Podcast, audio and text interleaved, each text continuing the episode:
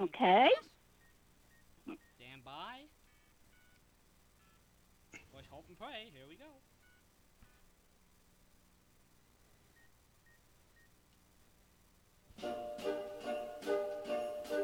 Oh, the weather outside is frightful, but the fire is so delightful. Since we've no place to go, let it snow, let it snow, let it snow. Shows no signs of stopping. I brought some corn for popping. Lights are turned way down low. Let it snow, let it snow, let it snow. When we finally kiss Well, goodnight. It is Saturday, Going out the storm. but it's not Are you 10:30 sure? in the evening. Well, you know, I'm not quite ever sure about anything, Patricia. You know that. Are you positive? Ah. Are you going to introduce our guest, or am I? You want to flip a coin? Well, he's not really a guest. He's ours. I know he is. But may I say, Oh. may I say, Yes. Yes. It's Saturday, November the 26th, year 2016. That way I know how to label a date. And we're on the Blue Network, and we're here live, Patricia and I, and our special friend, buddy, and compadre, that Patricia will get to introduce. Go right here, my dear. Oh, hooray! We have Bob Bro with us. Bob is our DJ who entertains us with Gunsmoke. He is so cool, and he's going to be with us for at least an hour, maybe longer.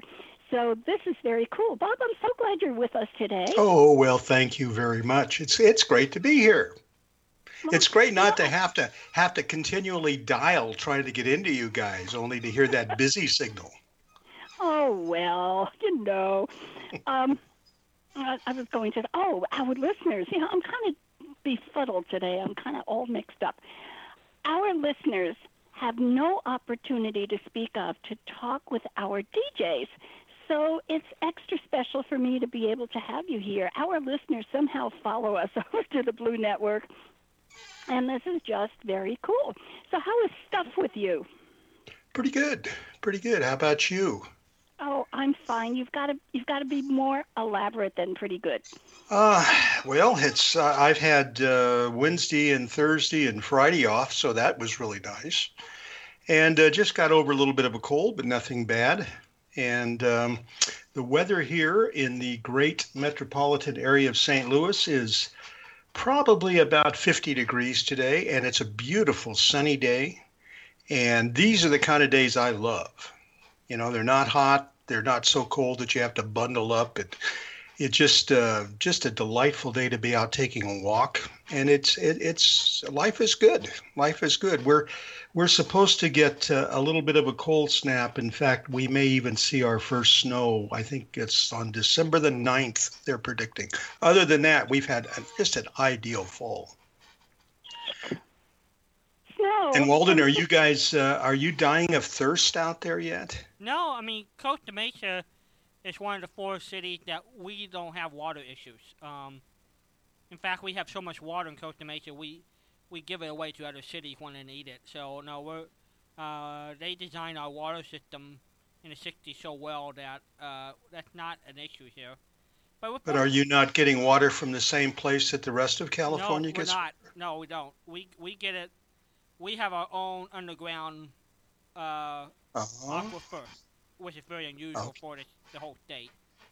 Yeah. So From what And I have Patricia, you guys are having a bit of a drought down there too, aren't you, in Florida? Oh yeah, winter is our dry season, but my gosh, not this dry.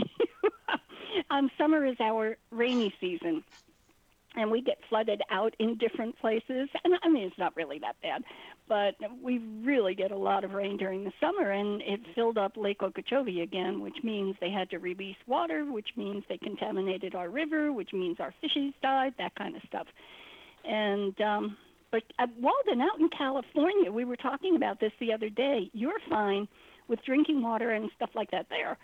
Um, the rest of the state is burning up. The trees are dying. I read that a hundred million trees have died in California that they can count so far because of the drought. They don't have enough water.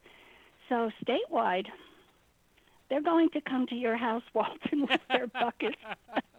Well, and their glasses and their coffee pots and and all sorts of goodies like that. but they have taken the restrictions off in the state, so they Have can- they? How yeah.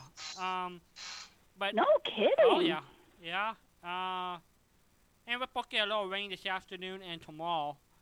Um, and I'm bundled up at, eight, at 62 degrees, so you know it's it's Hmm. cold. Uh, but no, really they, they do have uh, serious drought issues, and you you mostly worry about it up there in the in the farm belts, you know, up there in the Central Valley, up there in the center Mhm. of the state. That's where you really, San Joaquin Valley, yeah. that's where you really worry about it. Well, but- Well, because because it's one of the few places in the country where farmers don't don't depend on rain. They they irrigate. Right. Yeah. You know, if you think about it, it shows you how much our generation has changed. At the beginning of the, tw- the 1900s, 95% of the U.S. population lived on farm. And 100 years later, less than 5%. And it's probably less than that now that live on a farm. And we just, you know, we've uh, created a, a place that you need 800 acres, at least in Nebraska, to make a go of it um, if you're going to be a small town farmer, uh, because the, agri- the you know our aggregation, our water systems, our fertilizers have produced enough crops that just really have reshaped the landscape of America in a lot of ways. What do you grow? What do you grow on 800 acres? It's mostly soybeans. It's where the money's at right now in Nebraska. What about lettuce and tomatoes and cucumbers? That's all California. That's California. Yeah, that's all up in the valley. That it, it's it's amazing. I I um, had a grand. Well, I had a my mother after they migrated from Texas, like in the Grapes of Wrath, they settled in the um, her family settled in the San Joaquin Valley, about halfway between Fresno and Bakersfield, and it was always amazing to me. You'd go up there and there was there was citrus, there was melons, there was lettuce, there was just everything, just everything. That was really the the vegetable basket. And then now out in the uh, out by the Great Salton Sea out there, they irrigated a lot of that, and that became very fertile farmland too. I don't know what it's like today, but uh, You know, I, most people know I live in Orange County. That's the county I live in of 5 million people. And uh, Orange County was known, as Bob remembers, growing up in California, the orange trees, orange growth up and down this whole area. And it's now pretty much all residential. It don't need it. Yeah. But most of the, all- for the years, the Irvine Company, who owned two-thirds of Orange County at one time, they produced all these wonderful oranges. And they all went to Japan that they were they were the one paying the big bucks for oranges. So all the oranges that were grown in this area for in the 60s and 70s all went over overseas. is that right? Yeah, I remember my uncle had uh, a grove of trees, orange trees, up in, uh, you know, up in the valley, and they were the most beautiful navel oranges. Oh, they were just gorgeous, and he would always bring us a box every winter, you know, just and oh, they were just they were the size of you know bigger than softballs, and just great, juicy, and oh, so good. But Navels are Yeah. wonderful. I love Yeah. Valencia, which is supposed to be a juice um, orange, and you know makes your lips sting and everything. Oh, but they are so good, and the navels are wonderful. I agree with you. and sweet. And what's really nice about them is they grow in the winter.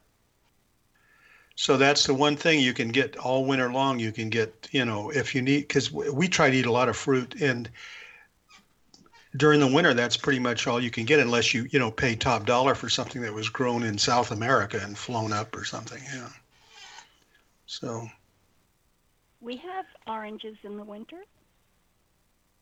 yeah, but uh, Well, okay.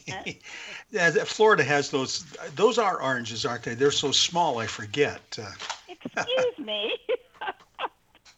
I have I have a couple of things to admit to Walden. yes. Your strawberries are far superior to ours.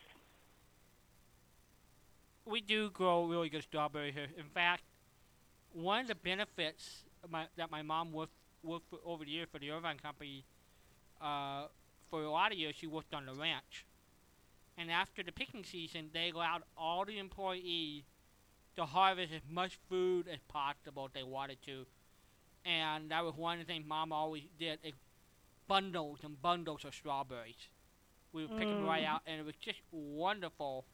Strawberry, and that's how I learned how to pick corn. Like going into the Irvine cornfields and just hucking all the corns out of there to, uh, you know, there's a certain method how you, you know, you break stalks off, and uh, so I Now, is there still an Irvine Ranch, Walden? Yes, there is. They they are uh, very small, but they, they have reached it to other growers to grow crops. But all the money now is in real estate development. Sure. Yeah. Um, it got to the point the Irvine Company had so much undeveloped land. They were paying a million dollars a day in property taxes, and so they they made What? they made a deal that they gave the state of California some beach property in a, in exchange that they could develop some of that undeveloped land, and so that's what they did in the mid '70s, and that's why it became such a you know, housing slash multi shopping mall development. Now, where is that? Pretty much, it's all in Orange County and south.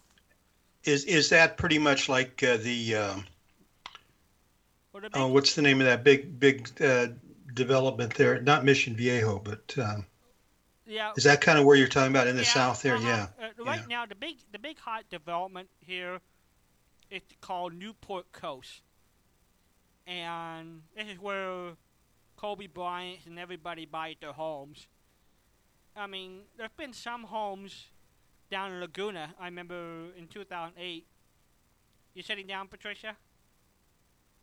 A home going for sixty million dollars. Six, Six zero. Six oh.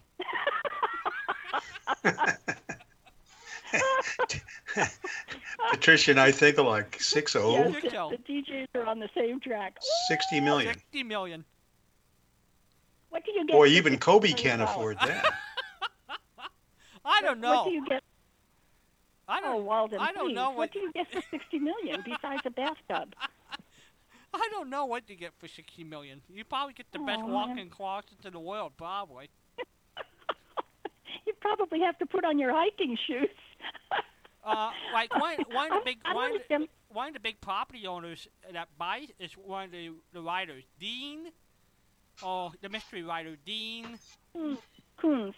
Coons. Koontz. He buys property in this really rich area, so there must be money in writing. Okay, he one he's one of the guys that buys the properties in in, New, in Newport Coast. There is if you make it. I, I need to hop in here. yeah, right. I need to hop in here for one second. We are live on Saturday, the 26th, 714 545 2071. One more time 714 545 2071. I got And you can talk with Bob Bro and the rest of the gang. And what do you get for $60 million? Walden, you have to do your homework. Well, maybe you can help me figure that out. You know, sixty million, Patricia. You, you know what's amazing Yeah. is uh, when when we lived out there. Of course, I grew up out there, Right. but um, the when when we got when Carol and I got married and then we moved out there, she became fascinated with the history of the of the area. She she loves that kind of stuff. And the ranchos, you know, the, the entire area of Southern California was dominated by like three different, three or four different ranches. Don't hang up, caller. We'll be right there. Yeah, and and in in uh, for instance, ranch you know Rancho Los Alamitos, which was sort of right down, b- sort of between the main ranch house was in a part of Long Beach down towards Seal Beach. That ranch, their territory was was like half of the Los Angeles metropolitan area. You know, it was just amazing. And now to see see how that you know what's happened to it, it's just. Uh, all right, I'm sorry. I'll, you you've got a caller. We've got a caller. We have a caller. I think. Walden, do we have a caller? Yeah, we do. We have Robert from Washington. Hello, Robert. Hello there, Walden, Patricia. It's been a while. Yes, it has. Please meet Bob Bro, who is our Monday night DJ. Hello, Robert. Yes, hello, Bob. I don't. I you've never met me before, but I call No, I don't think so. Patricia.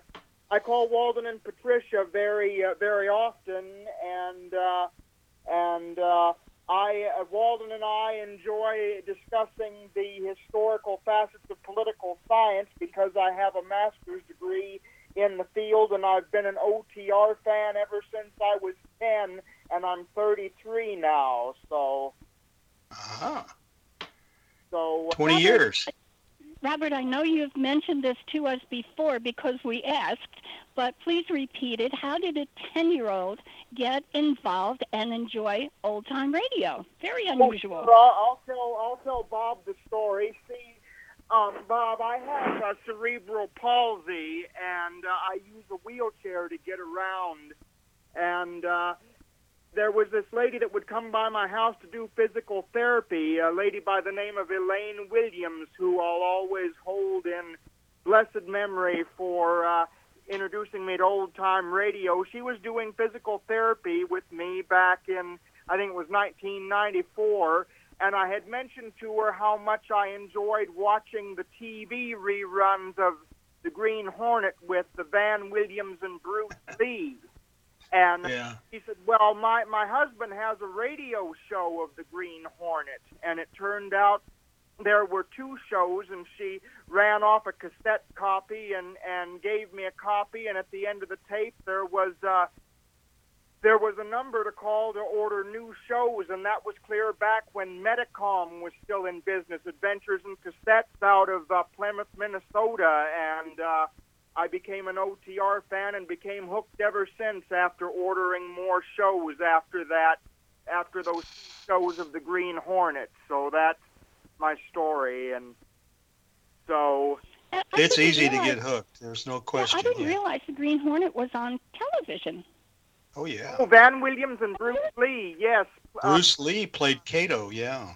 Bruce Lee played Kato, and of course he was the big karate ex- expert and kung fu and uh, ev- everything like that. So he was a natural to play Kato. In fact, in other in other um, countries, the show is referred to as Kato with the Green Hornet because Bruce Lee was so popular that people in the Asian countries, especially, thought Bruce Lee was the real star of the show.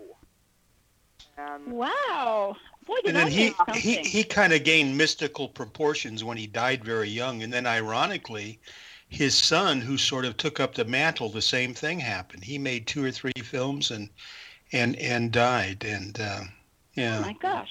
What did what did the elder or the older, not the elder, the older Kato die of?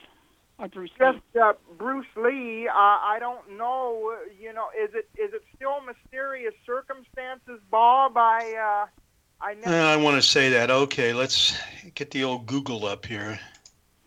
Bruce Lee. Oh, I'm so glad you're here. We have a we have a parade of people who will say something and say, "Look it up, Patricia." so yeah, I'm well, so Yeah. glad you're here to rescue me. oh, And how about the son?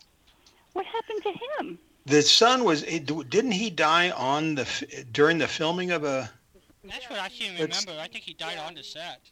he died on set after uh, some kind of accident that I forget now what it was. I think wasn't he doing some kind of water stunt or something, and then he ended up getting out of the water and then dying just Well, it says Bruce Lee died at age 32. Tragically, he died um, July 20th in Hong Kong after suffering brain edema believed to be caused by an adverse reaction to a pain medication. Oh my Wow. gosh. 32 years old. Oh my gosh. And then what was his son? Brandon Lee, wasn't it? Yeah, Brandon Lee was the one. Yeah. Let's Oh, my see God. here. To a pain medication of all things. You know, isn't it? Brand, Brandon Lee died of a gunshot wound on March 31st, 1993 at the filming studio in Wilmington, North Carolina at the age of 28 after an accidental and I got to go on after it. Let's see. Well, I'll get it here in a minute. Yeah, it sounds like another terrible result of a blank in, Yeah. in gun chamber because those things can kill. They come out with the, the the little wads that they put in there instead of the bullet itself. Um, Yeah. They are very powerful, very powerful. Yeah, it says in the scene in which he, he was filming the movie The Crow, and it says in the scene in which Lee was accidentally shot, his character walked into his apartment and discovered his fiancee being beaten by thugs. Uh, then it names an actor who was playing a character fired a 44 Magnum revolver at Lee as he walked into the room. A previous scene using the same gun had called for inert dummy cartridges fitted with bullets but no powder or primer to be loaded in the revolver for a close-up scene. For film scenes which utilize a revolver and do not require, well, anyway, it, it's like what you said, Patricia. I don't want to Yeah. get too too technical in this. Oh this. my gosh, too close. Pretty pretty sick, yeah. too close. Yeah. I've actually been to that movie studio in Wilmington, North Carolina. Uh, that's where they filmed that. Uh, what was that one sitcom with the kids? Um, The Brady Bunch.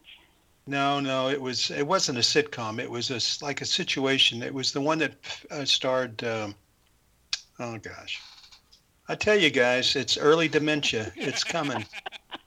You know, It's coming. you know how good I am on television, Walden, and movies. Mhm. I am just a crack shot on movies. I haven't seen a movie in how long, Walden? Gone with the Wind. You know. You you know what we've discovered? At least I have. Carol doesn't feel quite this strongly about it, but since we you know we've got a pretty nice sized TV. I don't know what it is. It's fif- 48 inches or 60 inches or something. but you know they're they're they're so clear now. Yeah. And uh, you can watch a movie on there. To me, it's every bit as entertaining as I never liked watching movies on television because of the screen size and the the um, you know the fact that they had they ended up usually cutting off the sides of the Right. movie and whatnot. Yeah. Right. But boy, now you watch it and it's it's just we watched the new Star Wars movie a couple weeks ago and it just like I felt like I was in the theater. Yeah, I don't want to lose Robert here. Oh, Robert, I'm what sorry, are you listening to this week? What?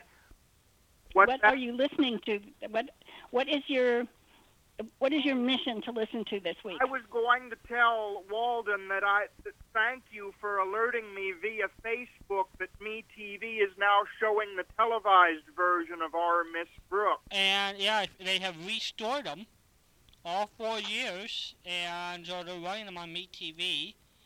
And I, I, our friend Gloria McMillan know about it, and her husband Ron, and Martin thinks he can get his hands on the, an upgrade copy and send them to him. So uh, it, it's, it's nice. It's nice that uh, Me TV had restored the Amish bookshelf. And so Yeah, well, um, my next question was going to be, would they would they ever sell them again to release the rights to get the complete series on DVD? Because that's what I'd like to have. That's my understanding that will happen. Um, uh, Martin, it says generally the way it works now on the TV business, if they rele- if they reach if they put the money in restoring the print and run them on Me TV, you'll can bet they'll release them as a DVD. So Martin pretty sure it will be coming out as a, a DVD set. So Oh well, I hope I hope it's soon because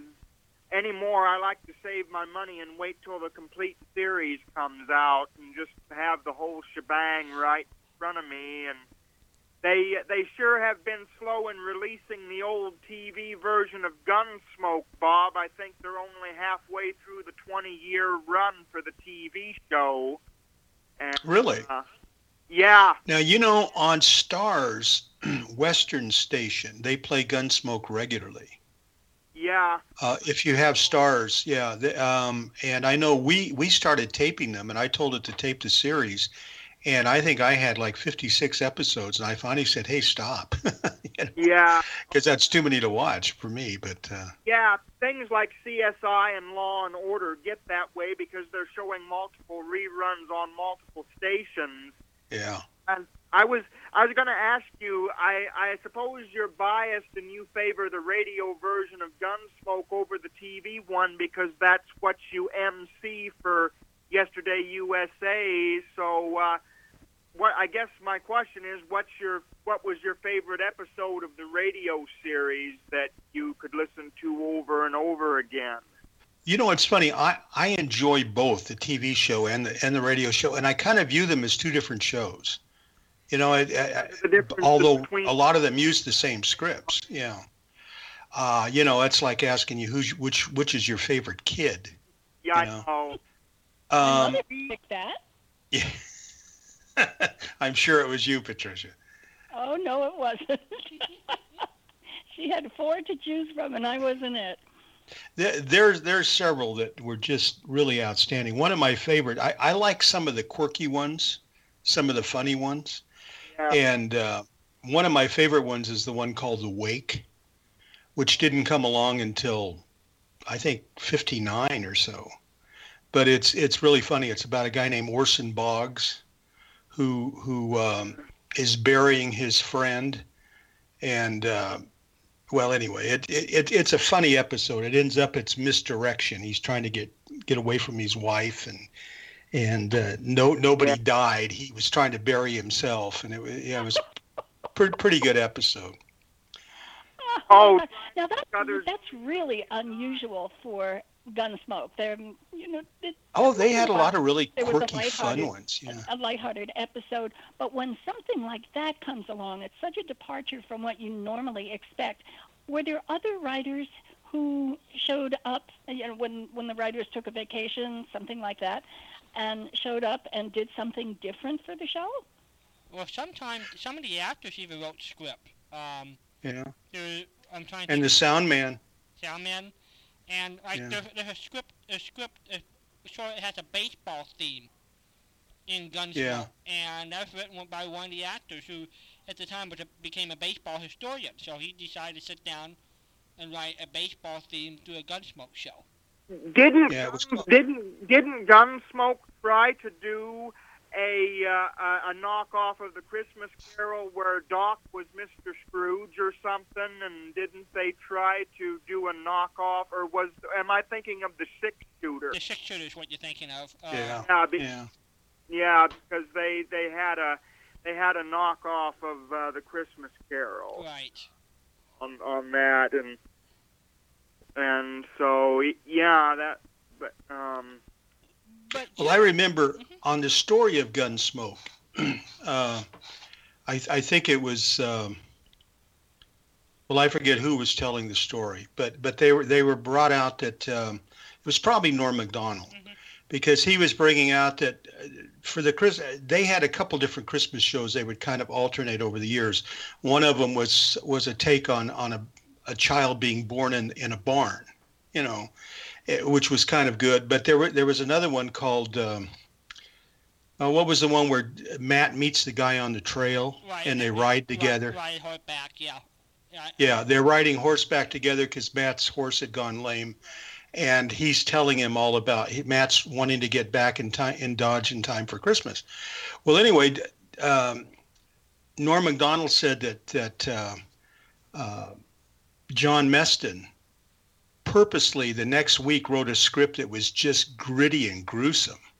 And he said, I can't have everybody thinking that we've gone soft.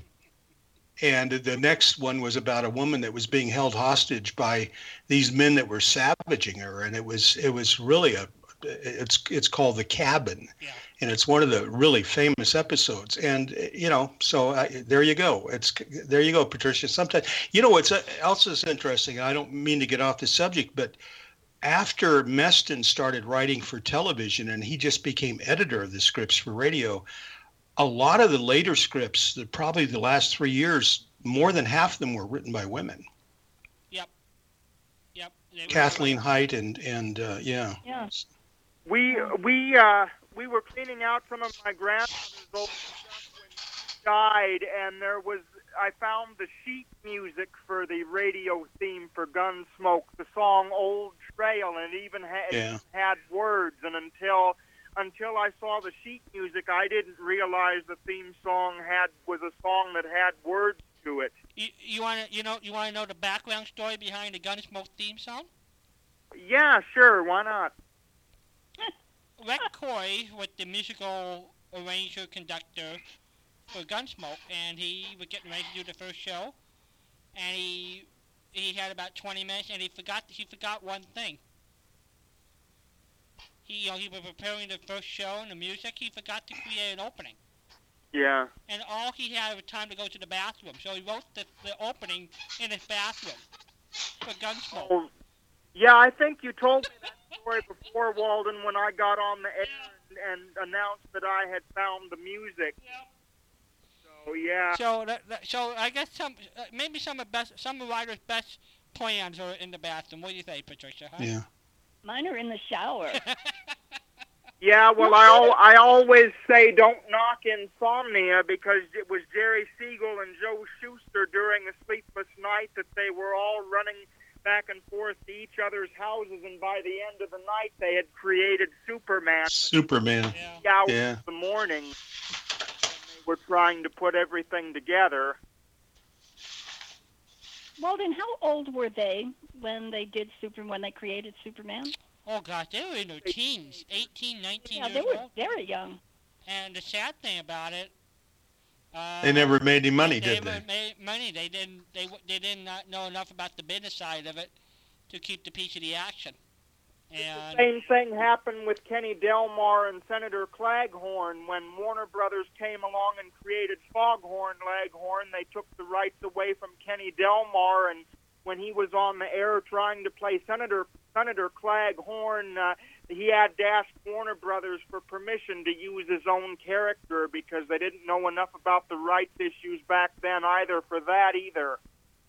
Wow. I think it was very common. Well, that happened with Fibber McGee and Molly too, right? Well, the Great Groceries was another example of that because Hal Peary in 1945, because when I just had his son on, um, he said for tax purposes, Dad was trying to incorporate because it, Yeah, most yeah. people know tax rate was 95%.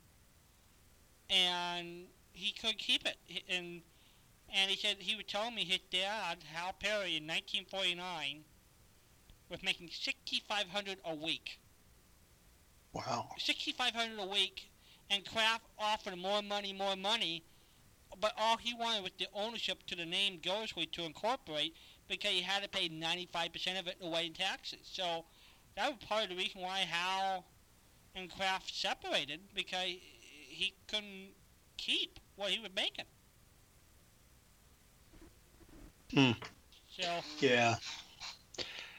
That uh, I was listening as the tax rate starts going up. The comedian Jon Lovitz was being interviewed recently, and he was complaining about how much he's paying in taxes now. And someone said, or he said, somebody told him, "Well, you got to pay your fair share," and he said, "Half, half, half a fair share." Yeah, that you ought to get to keep what you make, at Yeah. least you know reasonably so. so Now, when when you say half, our ceiling, when I say ceiling, it's 39% is the the top of pay my taxes. How does 50% fit in there? Well, if you live I in don't Cal- know. if you live in California, we have a state tax of eleven percent. Oh my gosh. Yeah, we don't, and I always forget that. Yeah. How much, Walden? Eleven? Eleven, and, and we just passed a new law. It's going to go up to thirteen. Now in St. Louis, it's not nearly that high in Missouri, but it's not cheap. And then the city, if you live within the city of St. Louis, one percent of all of your income goes goes to a, a city tax too. So Yeah. That's right. Florida has no state. You know, it's funny when I met uh, Michael Connelly, the author. Mhm. Uh, all of his stories take place in Los Angeles. Right. And I asked him, I said, I, you know, I, I was surprised that he lived in Tampa.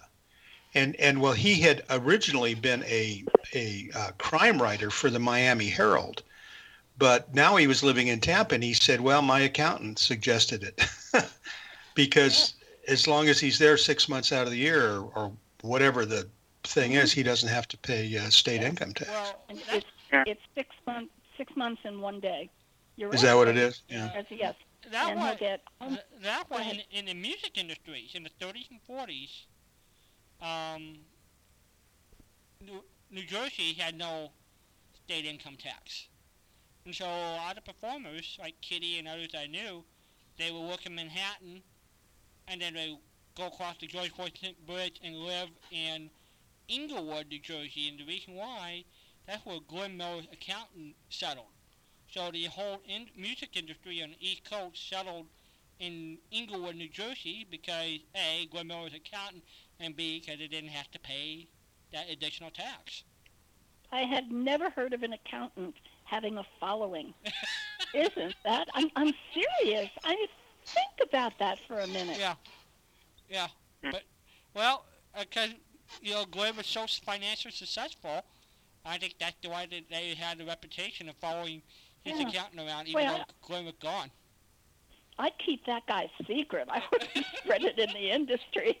You know, it, when you get that many people, then the really big guys have to make an appointment.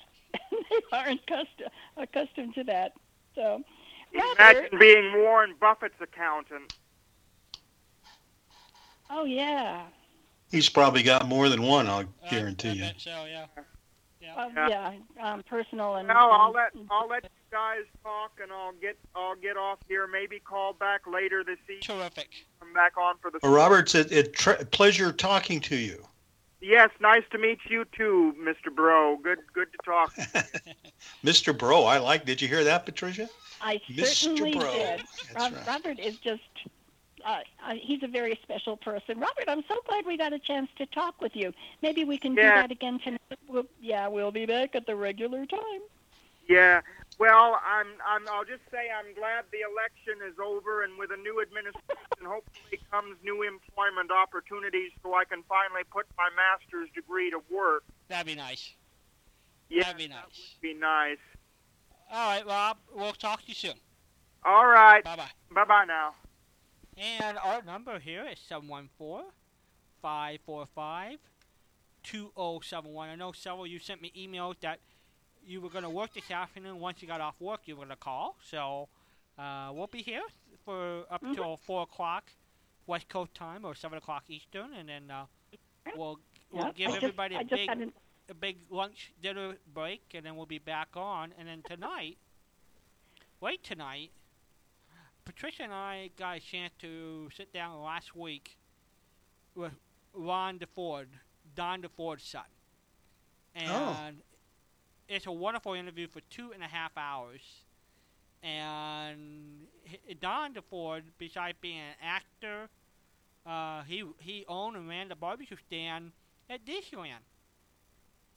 And He ran the barbecue- what? The and- barbecue. And, they were, yeah, the silver banjo.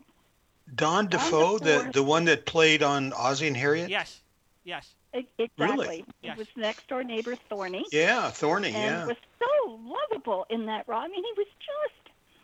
And one of the things that impressed me, and I mentioned it to Ron, was that the older he got, the more handsome he got.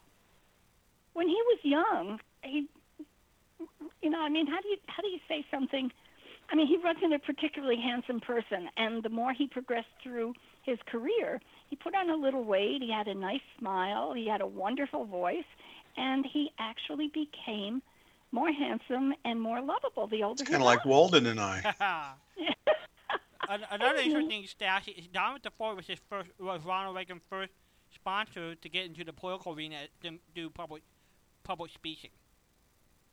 On, on Oh, a, is that right? On a political, so it's a fascinating two and a half hours of Ron memory of his dad and all the different ventures he got into. So we'll run that. Now, did he do much radio?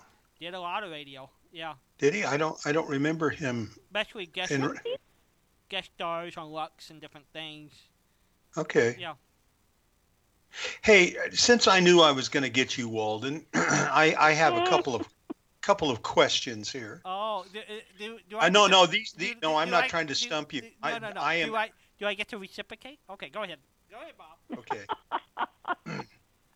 Do I get to listen? Wasn't it against union policy for shows like let's say in the 50s for an individual to play more than one role on an episode of a show? It was by the Stiffies. They had to get an exemption to, to, if they're gonna do more than double. Because once they, they once it got to the point, they had to pay them a, a, a, sec, a different paycheck for every role. Back in the 30s, they didn't do that, so they would always look for the actor who was versatile. And so if he did Oh, three okay. or four roles, they would pay just one salary.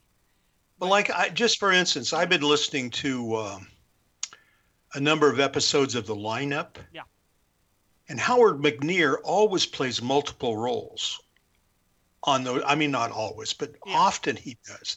You know, he'll be one of the people in the lineup and he'll put on a foreign accent or something, but it's so obviously him. Right, And then later he'll play one of the detectives. right. And so are you saying he got two paychecks? A lot of times they did, yeah. For example, here's a great story.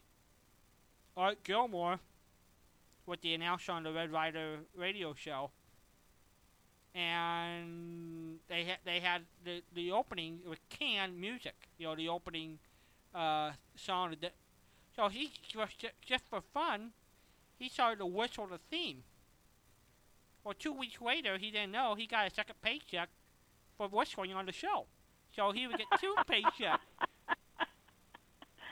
Wow. Okay. So, so, so it was to the point. If you if you could go up to the point to double, and then uh, beyond that, by the stiffy, he had had a had a union exemption, but they had to pay for those extra roles. Okay. All right. I So know- now, was the so second why- why salary would it- larger than was the second salary larger than the first? That, that's a good question. I don't know. I don't know that percent for, for sure. My my guess is probably under union role, it, it maybe it got adjusted downward if if they got proper waiver. But that'd be my guess. I- I, don't know. Isn't don't that know. interesting? No time and Now a half. what do you mean a waiver?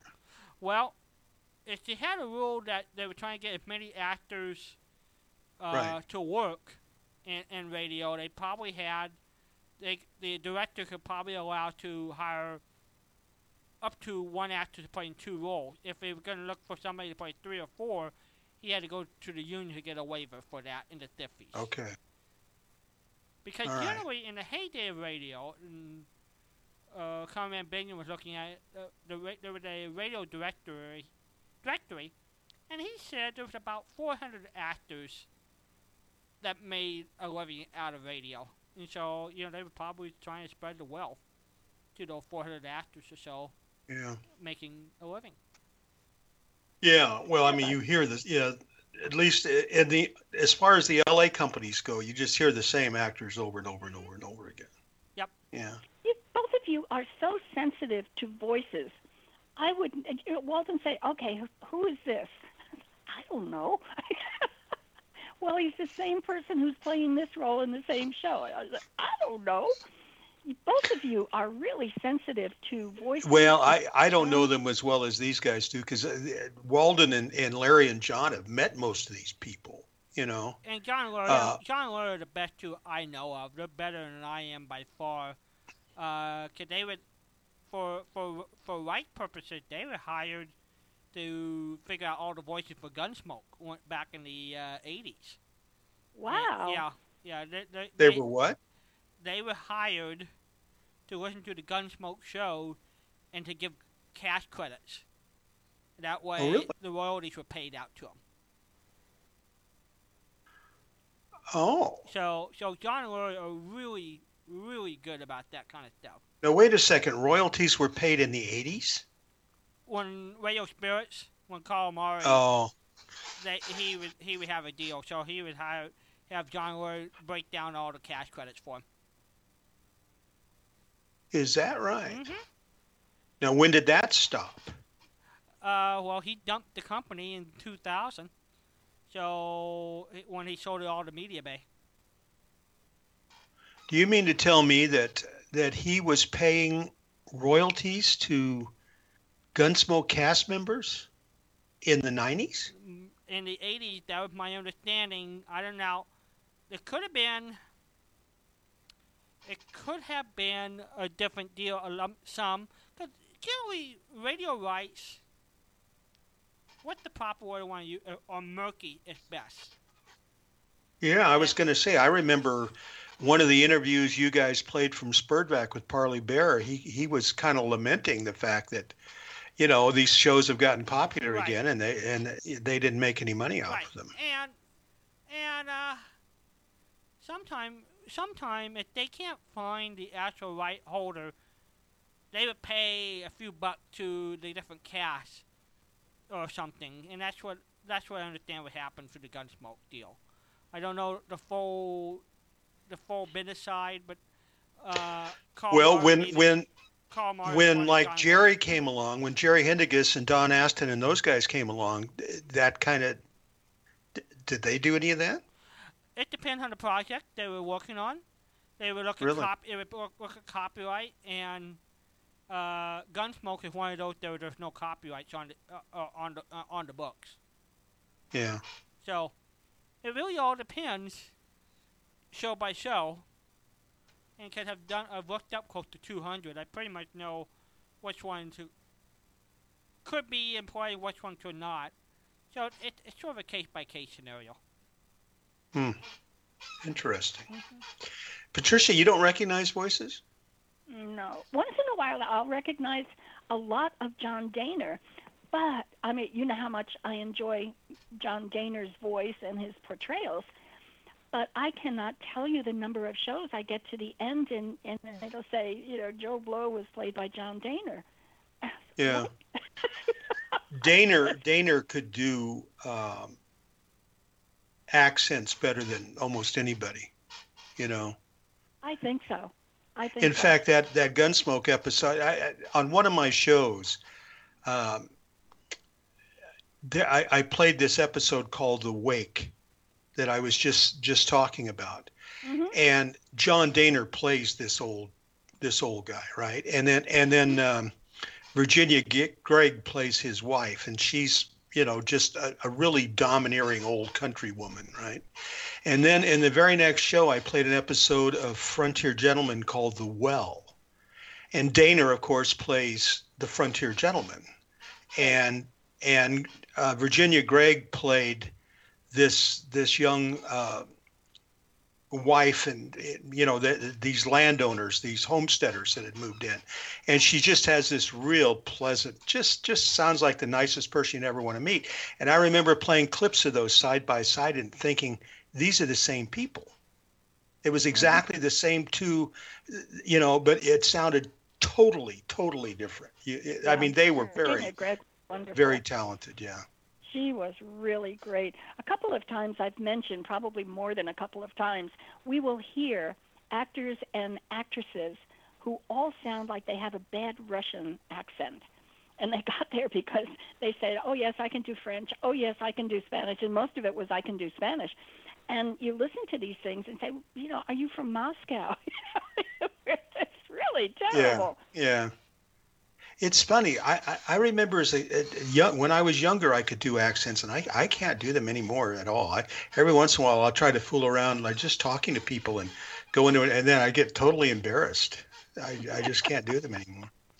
Well, then don't do it. Well, I Patricia- don't. Yeah. Patricia has a good ear. She she could do all the different New Yorkies out there. I can do some. Show it, Patricia. Show your.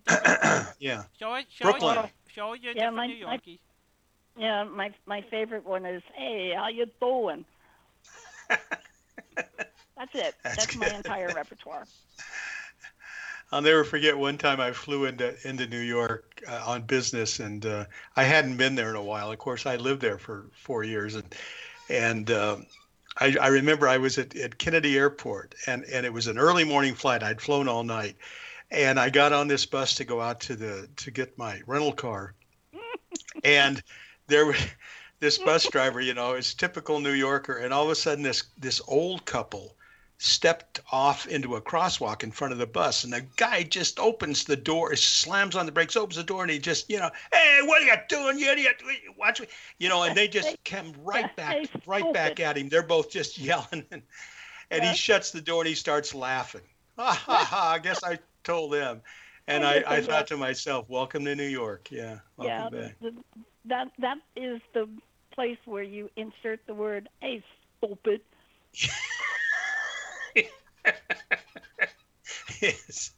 You know what's funny is is a lot of times I, I would I would fly into Chicago. This is back when I traveled for business and and uh, again I would take all night flights out of LA a lot and and there was always these baggage handlers and stuff that were in in one of the coffee shops having coffee and I'd listen Mm-hmm. to them talk and they sounded like New Yorkers.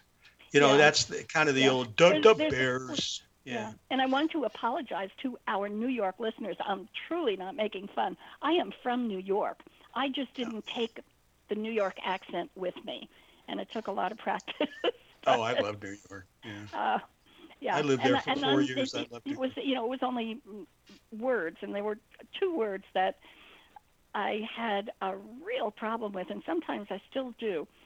I just couldn't get rid of it. One of them is S U R E, Sure. and the other one, yeah, and the other one is C O U R S E. Of course. Say those words. Say those words for me. Sure and of course. That's exactly the way they would come out. Yeah. Oh, you mean you even with you? Yeah, those were the two Oh. words that that just gave me such a fuss, and it, it took a lot of time. And every once in a while, it'll come out. But I I finally got to sure, and of course, I finally got there.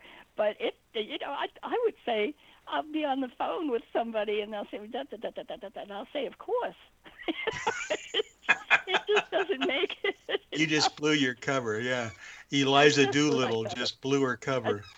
Exactly, exactly. We are at seven one four five four five two zero seven one. It is Saturday afternoon on November twenty sixth, two thousand sixteen. in case you get to listen to this later. And we are taking phone calls. Our our guest DJ, I don't know how, well, oh, our host, uh, our third host today. We've got Walden and Bob Bro and me in here.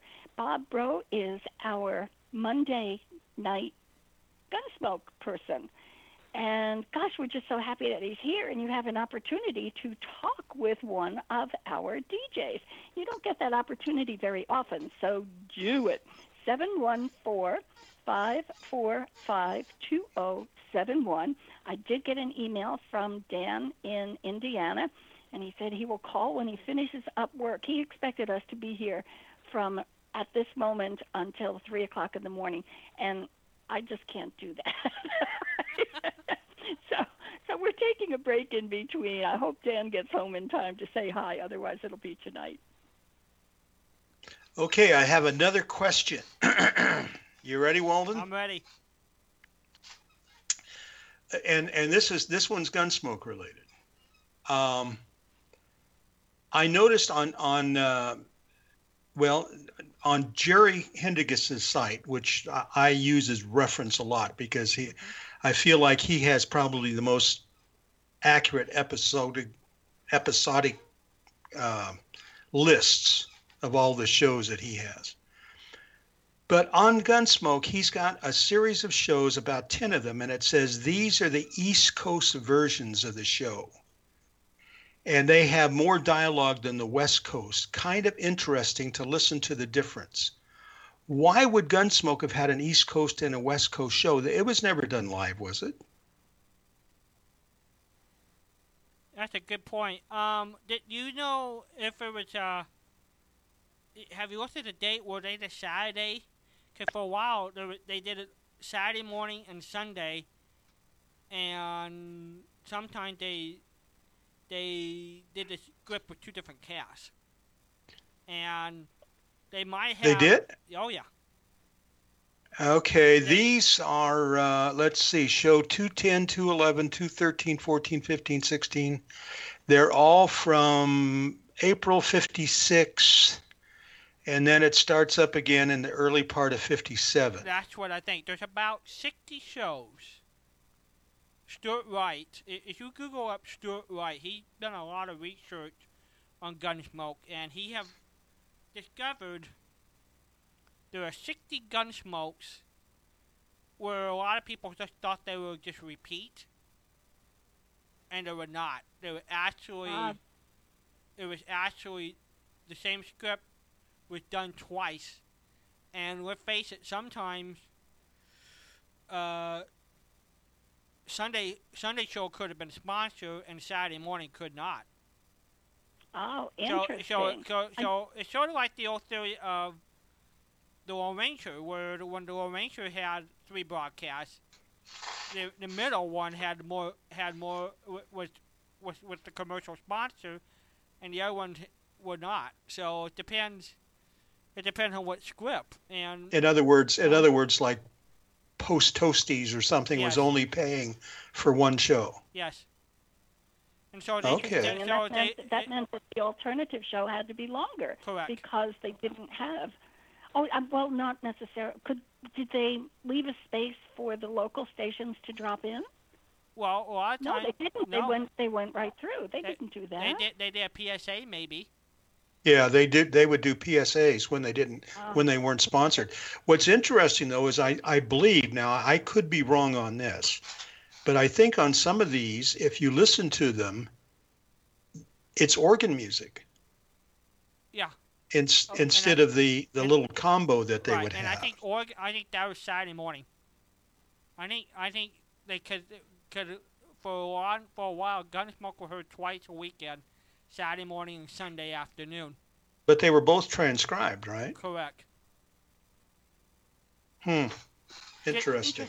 It, so that, that's just my theory, but uh, Stewart Wright, if you Google Stewart Wright, Gunsmoke, he probably got a better explanation about it Okay. than than what I'm giving you. But that'd be my gut hunch what it was all about.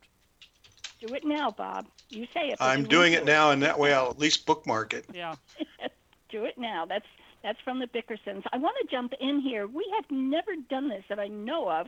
We talk about Jerry Haendiges every once in a while as a collector, and he's got lots of information. Jerry has an old-time radio site that is just chock-a-block full of information. It is OTR site, O-T-R-S-I-T-E dot com, and you might have a good time up there. He's got old-time radio um, logs, who had what show on what date, and they're alphabetical. Um, he's got some old-time radio information, and it's it's a fun t- a fun site to visit. So do it. OTRsite.com. a, a new feature a new feature he, he done click on transcription label he is transcribing like 300 episodes a month and he'll post the label up for you so you can see Yeah, it's see pretty pretty impressive. see, you can see all pretty the different impressive. labels of the different radio shows that he's working on and Yeah. that, that's that's a new feature that he posted in the last couple of years Not See, that that's- that's where- life going on. That, that that's where you leave me in, in, in this hobby, if you want to call it a hobby. Uh, I, I enjoy certain shows, but boy, you look at some of these transcription labels Jerry has, and you think, what in the world? I mean, there's just there was so many, you know, and so many obscure, and I mean, some of them might have been entertaining to listen to, or a lot of them might have made Patricia's Friday night show, you know. and that's those are the ones I look for, Bob. The ones that I know, have yeah. so few episodes, sometimes only one episode, and I frequently discover why. But see, that's why I enjoyed the shows from the 50s so much, is because by then they had really gotten the, the art of Yeah. doing it, you know. Yeah, and I just love the old awful stuff. So I'm a Yeah. good candidate for ferreting them out. All right. Well, next time I grab, yeah, I'll send you one. Yeah. Oh, good. Oh, I mean, oh, that if oh, I oh, find oh, something- Oh, oh, wait a minute. You know, f- so- P- Patricia tried to be very careful with the sacred cows of old time radio, and I'm gonna not ask. careful enough. I'm gonna ask you, Bob, and make a and Patricia can I can ask Patricia to play your recommendation. What's the worst gunsmoke you've heard of the 500 and of the 500 episodes? You know the the one I can't stand to listen to is a really good script, but it's the one that um, um, oh, let me think, where Paul Frees plays Doc. Uh-huh. and I know that he was probably one of the most talented voice actors in in radio. I understand he he he had such a versatile voice he could do almost anything, but he didn't sound anything like Howard McNear, but he tried to. And that was an episode from 58 called The Cast. But the, the, the story was very good, but I just can't stand to listen to it because I, I, I just, Howard McNear was just so much that role, you know. Would it have been a better deal if they had had, if they put Doc out sick or on vacation or something, and Paul Frees came in as a replacement? Would that have worked? Yeah, I suppose, yeah. But I don't know how you could do that because they had such a hard time finding doctors back then, you know.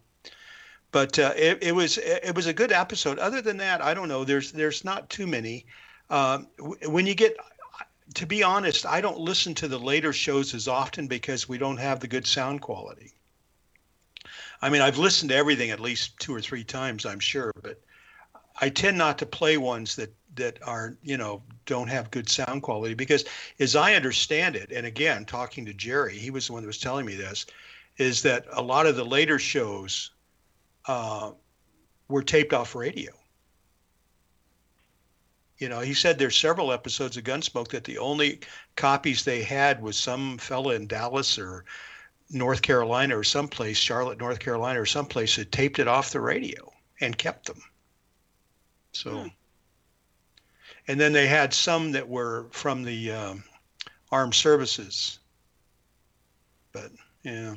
Speaking of Paul Frees, you know what he one of the many gifts he was known for with mimicking. I yeah, I, I understand he was probably the best at what he did there was. It's just in that this one role I didn't. Uh, and, I didn't. and I'll give you a for instance how good he was. You know, uh, Arthur Godfrey had a daily show uh, you know, for what with the talent scout or whatever, not the talent scout, but you know the uh, the Arthur Godfrey morning show. Um, yeah. That was five days a week, everybody, and there was a particular sponsor that Godfrey had that only heard on the East Coast. So they the West Coast hired Paul Frees to mimic Arthur Godfrey doing a West Coast product during the same time Arthur was speaking the Eco product. so he would have to listen. Funny.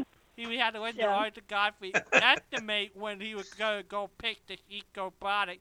They would bring that pot down, and he would mimic Arthur Godfrey picking a West Coast product during the live broadcast. Arthur Godfrey's yeah, Arthur Godfrey's speech and tone, because it was so distinctive, was probably easier to imitate than some of the others who had more mainstream voices but recognizable, like uh, like Doc, for example. Yeah. Well, then I forget which which Richard Diamond I played. What wouldn't what was it? I got beaten up so bad for that one. November 5, 1949, the show that everybody else loved, it, they considered the best Richard Diamond, but the one with the the screaming neighbor where where Richard Diamond loses his singing voice and the the neighbors try to to get rid of Richard Diamond. So. Oh, that it it was the one where they had imitation. Yes. Um, the yeah, the Pat Novak and a couple of others, and they tried to weave it into a story with Richard Diamond, and it was such a departure. I and it grated on me. It just didn't work for me. And as soon as I started uh, recording with Walden and Larry, I said, I've got, I don't know what the name of the episode was. And, and I heard Larry say, that's my favorite episode. I thought, oh boy, I think I'm in trouble here. And I was.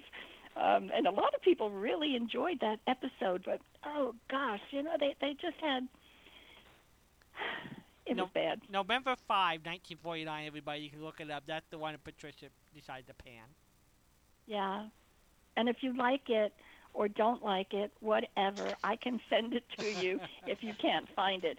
And I need more people on my team. but I really, it's it's a personal pick, and I understand that. I, sometimes I flop, and sometimes I make it. But um, this one didn't make it for me, and it made it for a lot of other people. So it it was fun. We had some really good discussions about it.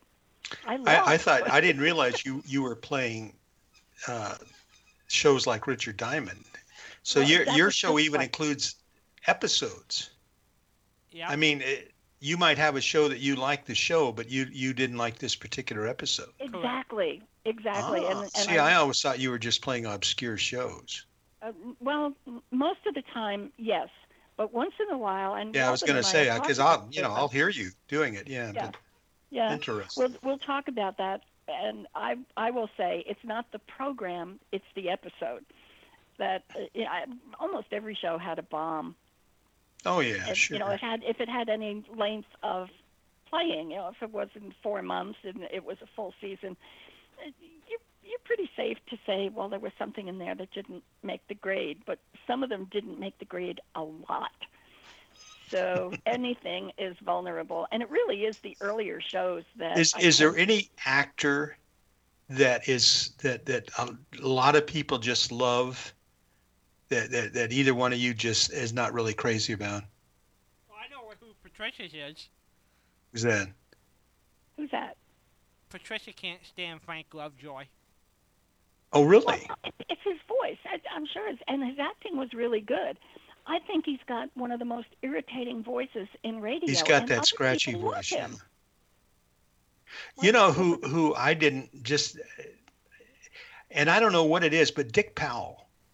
I just, you know, he he was supposed to be this tough guy, and I mean, if you. I, I guess I remember Dick Powell from the early days of television when they used to do the four star theater, I think it was, or Mhm. something. And he, he he was always a little guy. He was a small man, and you know, always very well groomed and stuff. And I just never could picture him playing this tough guy. And I, I don't know. I'm just not a not a big Dick Powell fan. Yeah. It's interesting. On, uh, um, I may take some lumps for this one as well. By happenstance, I was listening to Shoutcast one day, and they've got a couple of old time radio shows up there. And the earliest, it might have even been number one in the Box 13 series, played, and it was dreadful. I'm not. Yeah, Alan Ladd was. I, I that show always seemed um, contrived to me. Yeah. Is that, Well, is that I, you know, I, I enjoy listening to it once in a while. It's not a Mm-hmm. terrible show for me, but this particular episode, it made me wonder how it ever got past the auditions. Yeah. Well, Alvin, have you ever heard that, that particular episode? No, but I always now Box 13 the scripts are a little weak. Um, see, Yes. you know, Alan Ladd owned two shows. Box 13 was, his, I think, it's below standards, and the other show he owned, I absolutely adore, and he he owned and produced Damon Runyon Theater, Uh, and I think that was Are a you terrific. serious? I did not know that. Yep. Oh, I love David. Yeah. see now. Now, I like. okay, here we go. Damon Runyon. I mean, I can only take so much of that. It's it's it's clever and it's kind of funny, but I mean, after like one show to week after week of the D's and the Do's and the, uh, you know, Hey, well, I remember going and seeing guys. I saw Guys and Dolls on Broadway, and it, and it was delightful. But you know, it's something you can you can take in little bits of little bits of. Uh, I suppose. I Doses, suppose. I guess, I really yeah. love Broadway. I love Broadway. yeah, Uh, not the street, but the the character. John Brown. yeah. Yeah, but Yeah. I, I think And I John think Brown was another one who was versatile. Who? Was John Brown. ever? Yeah. See, I, I think Damon Runyon Theater is a much better series than Box 13. I just. uh, I agree. Yeah. I agree. Yeah, Yeah. no, Box 13 would not win any awards in my mind. It's an okay show, and I don't mind listening to it. That's one that I can't take a lot of. But Broadway Joe and Damon Runyon Theater, oh, yes, I could listen to that for a long time. Broadway Really Joe. I don't I know if I'm even familiar with that show.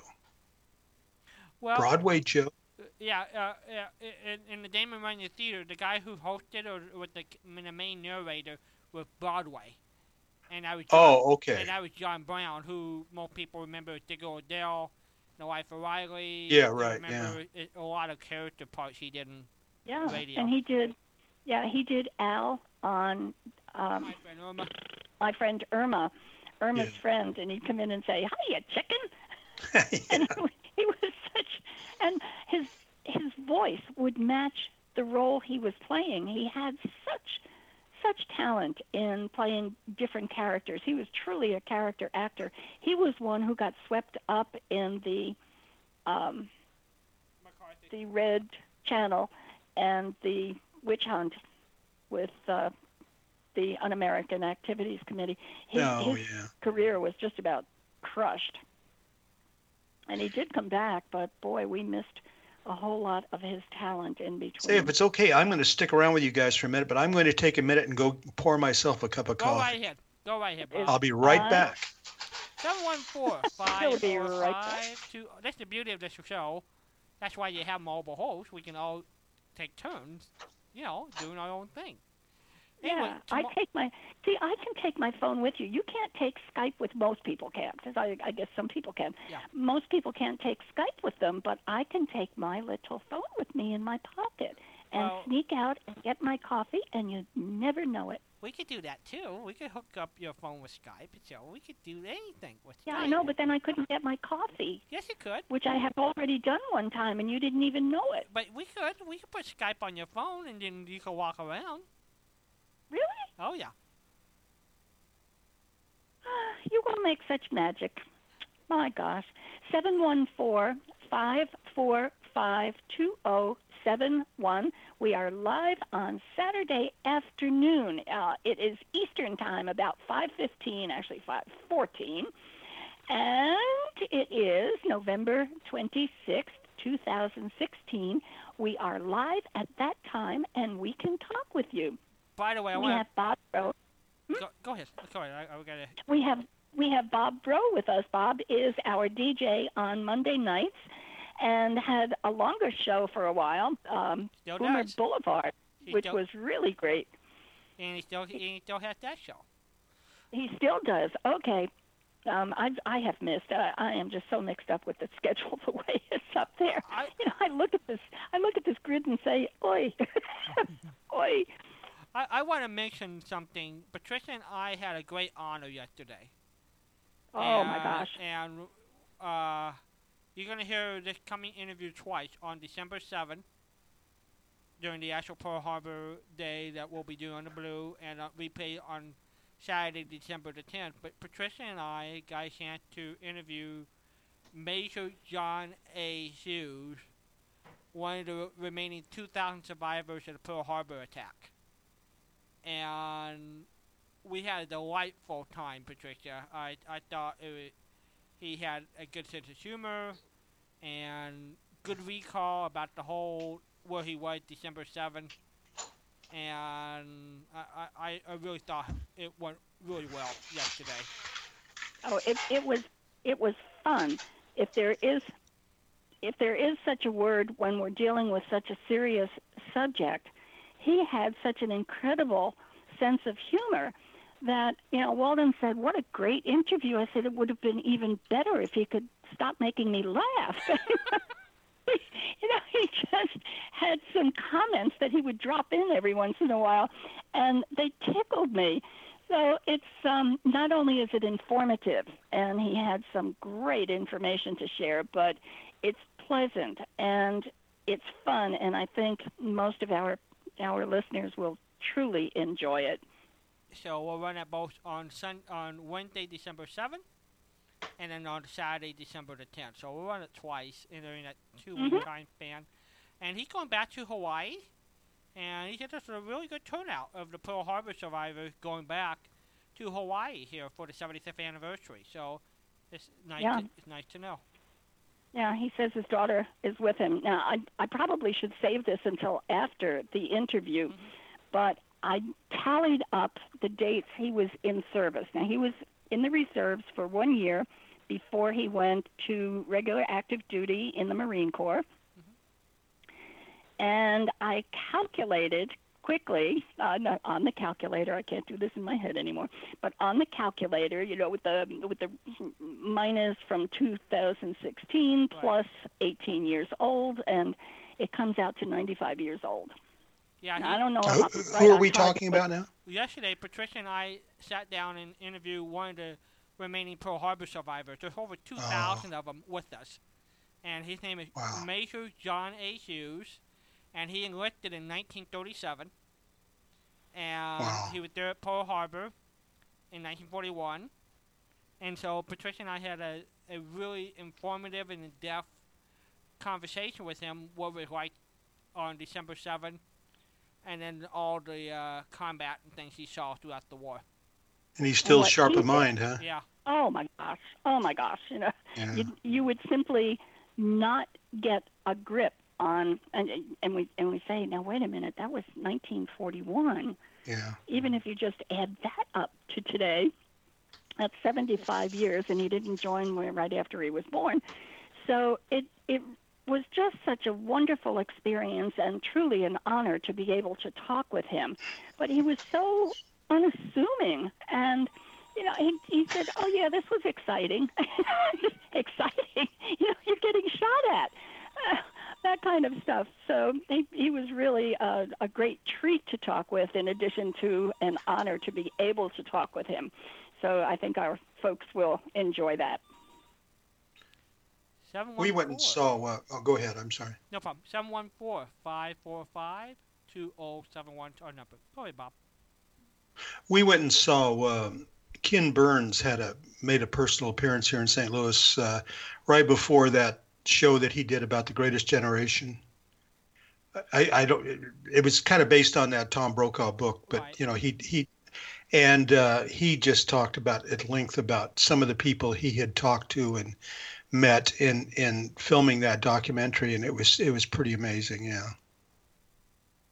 I read both Tom books, and just reading his two books is highly worth anybody's time to see the, all the profiles of the people he, he talked to and the stories that were in his book. So uh, I'm glad Ken did a documentary on that.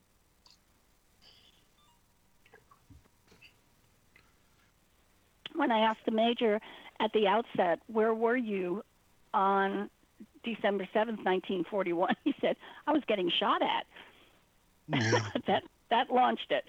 So, you know, he was. He said uh, we saw the planes go over, and I knew what it was. Apparently, the uh, military in Hawaii, and particularly Oahu, had a sense that something was going to happen because the Japanese fleet was in the North Pacific, or a fleet was in the North Pacific. So they they had advanced um, sense that there was something that was going. And of course, they didn't know when.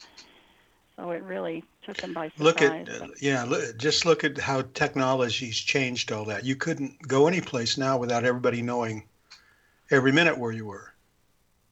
It was You fascinating. know, with, one, one, with all the satellites and radar and all that. Yeah. and one of the things he pointed out in the interview, they didn't have an anti-aircraft fire. All they had was the rifle to shoot the planes.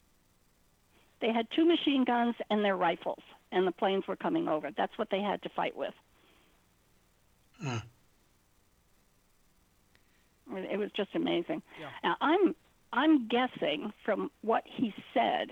We're giving away the whole interview here. It was just so interesting and such a joy to talk with this man, and such an honor on top of it.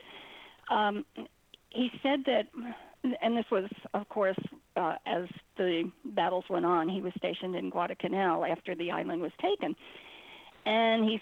I asked him about repairing planes and and doing the mechanical work when they came back. Not all of them were in great shape because he talked about some of the planes had holes and the holes had holes from being shot at up in the air with dogfights. And he said one of them came in with a two foot two foot hole in one of the wings.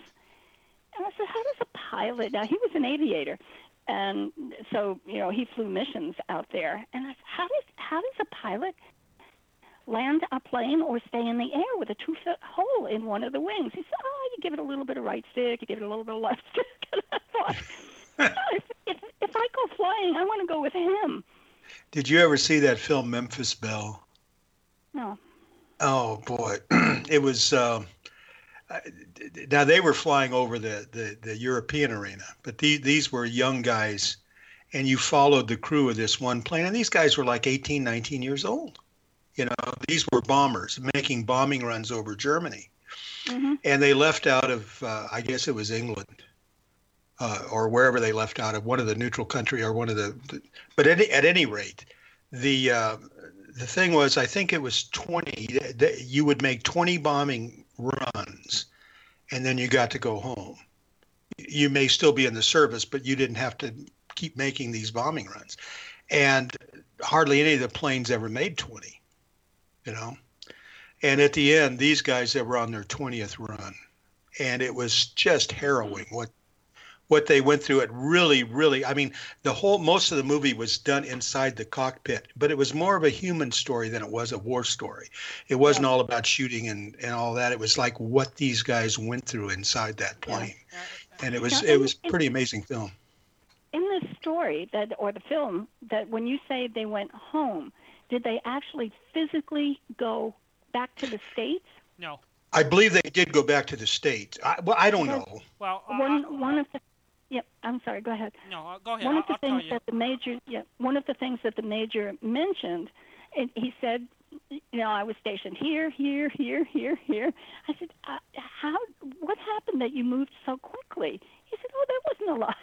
Some of the other guys did more, but he said after six weeks, which was the standard, we would stay six weeks, and then we would go home.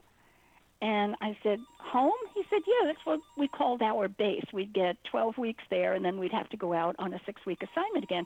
So they referred to home, or he did, as the home base where they were assigned from, and they had time there before they went back out. Does that make any sense? Yes. And, I, mm-hmm. Sure. Uh, and last night, I don't know, most people might have not heard last night interview. There's a brand new book out on Jimmy Stewart military career. And what hmm. Bob's describing, that's what Jimmy Stewart did. I had no idea. Jimmy Stewart was actually drafted. He was he was for the original draft in September of 1940, mm-hmm. and because Jimmy's family has a long tree of fighting the American Revolutionary War, Civil War, he wanted to see combat, and he fought and fought and finally swept through the Pentagon and was assigned as what what Bob was describing. He was a the head commander leading the bomb raids in Europe, and that's what Jimmy did. And hmm. he did that through. He didn't do he didn't do any movies from 41 to 45, and what you experiencing. Don't hang up, caller. what he what he was experiencing, uh, that traumatic experience about that's what happened to Jimmy. He, yeah. He had he had nightmares, and he said his daughter said. Oh, nobody should have to. No. and his no. oh, it's. And, yeah. his, and his daughter said um, he would never talk about it. Yeah. You know, he never talked about the war experience he went through, and until uh, this book came out, and they, because they got to the, the military record, they were able to trace Jimmy's career. But that's what Jimmy wanted to serve his country, and that's yeah. what he wound up doing. And that's what he did. Hello there, Cole. Yeah. well, well think about it, Patricia. The, these guys are flying in formation, and there's probably you know I don't know how many planes are going at one on one bombing run, and you're actually seeing planes, your buddies being shot down to your right and to your left. Yeah. Yeah. And and it and then watching them fall. I mean, I just can't even imagine the horror and yeah. then of course they're being shot at and and uh, in this case and this was based on a true story uh, one of the one of the gunners which is in a pod that's hanging from the bottom of the plane was shot you know and so they were trying to tend to him and yeah it was it was pretty harrowing but but most like i said it wasn't really an action film it was more of a, a human film human showing thing. what these guys yeah. went through and yeah, it was pretty. Please call back, caller. We, uh, I'm sorry we missed you. Please give a call again. 714-545-2071. Sounds like they hopped over to your fax machine. Yeah, probably true. I was too busy yeah. talking. I wasn't listening. So, see, good thing you was, good thing you was yeah. paying attention. Yeah, see, I I heard that in my ears, but I cannot tell a voice other than John Dehner's, and I miss him 50% of the time. He was so good. He he he did the transition to television better, I think, than anybody else. Who else met? Did- well, maybe William Bendix. Did you ever hear that he one of his big laments was in all of the roles that he played on television all those years, he never got to kiss the girl. Not one time he said he ever got to kiss a girl on. I don't recall that they ever let him kiss in any of the radio shows either. Well, in Paladin, he was kind of a ladies' man. Have Gun Will Travel was kind of a Yeah. ladies' man. He, he did. Um, but I still don't remember. I mean, yeah, I remember that he was out and they had romantic relationships, not Yeah, anything, right, yeah. you know, that, that we would say. But I don't Yeah. recall that they ever let him kiss a girl. No, maybe Well, not. Probably not. Nope, I don't. I don't ever recall that at all. And of course, J.B. Kendall was such a straight-laced person from London. Yeah. Um, do you do you know what JB stands for? Walden Uh, yes, I do, but now I don't know if I could tell you. Oh, I know it. yeah, I know yeah, they yeah. said it in an episode. Uh huh. What, uh, what was it? Jeremy Bryan. Uh, I don't think I could have come up with that. I, I remember him talking about it once. Did uh, have you ever read about his what his background was supposed to have been? Um, That he had been an uh, or, um, officer? the, the the frontier gentleman. Yeah. Yeah, he he was. Oh, I, I forget what they called it, but he wound up in America because he didn't do so great in London, and he was what what is the name of the term? He was sent money. Um, oh gosh, it, it wasn't that he was kept, but it it meant the same thing. He was given a stipend every month, and that's why he would stop in the post office and ask, "Is there a letter?" But he was paid envelope?" for his individual stories. Yeah, too. Yeah. Yeah. Yeah. Well, I know what you're talking about. That was like uh, if you were the second son or third son. What was it? The first son would inherit the business, the second son would become military, and then the third son they would ship off to America and pay them, you know, just get them out of their hair. Yeah. Yeah. Yeah. But no, he I- had actually been an officer in the British uh, British I Army didn't realize India. that. Yeah, I, in I did India. not realize that. I thought he just got sent to America, and there was something that he did not do well in in London, and my brain is just it's not conjuring anything there either. Caller, please call back. We're here, honest. Cross our little hearts. That was a wonderful show. That was uh, Anthony Ellis was pretty much in charge of that whole thing, and it was Uh-huh. it just some great scripts and some bad ones. Okay, now there's there's an example, Patricia. I could send you a couple episodes of The Frontier Gentleman. You've probably heard them that I thought were just terrible, and it was the ones where John Dehner played this ridiculous sheriff in this town that was. Um, oh yeah, he played. Yes, he played a regular role. He played two roles in that one. yeah, he was played two. It was two or three episodes. yeah, Horrible. asthmatic and oh. Oh, uh, horrible. Just horrible. Yeah. uh, well, I think the character was horrible. I don't think the story was particularly horrible, but the character was that the one where he was visiting one of the prisoners who was going to be executed the next day. I'll have to go back and listen to it again. I don't remember. I just I remember that think- it was just, just, and yet Yeah. uh, also that that that episode, some of the best radio I've ever heard was done on the Frontier Gentleman, but Agreed. those particular Agreed. episodes were just terrible. Yeah. Yeah. Now he used the the story that he wanted to write was about, a, for lack of a better word, a death row person who was going to be hanged. And um, I'm paraphrasing the term he used. This is the prisoner. The term he used, but the essence is the same. He said, "Would you would you come and be with me? I don't have anybody to sorrow for me." Hmm. And I was just so gripped by that. And the way he said it, it was like I don't have anybody in my life who's who cares enough to be with me when I go through this. Nobody would nobody would be there to sorrow for him. Huh. I don't remember that. I'll have to go back and and and, Yeah, and I, and that was I'm one of the ones where he he played the dual role. I, I think it was. He didn't want him to see the prisoner, and he had to go through a whole whole bunch of stuff. Okay. But I agree with you. The the role of the sheriff. That I mean, he was asthmatic. He was fat. Yes. He was miserable. He drank. I mean, it was just a horrible character, and I thought it trashed the whole show. Yeah, yeah, me too. I couldn't stand to listen to it. No, no, I'm not sure everybody would consider it an awful show. What do you think, Walden?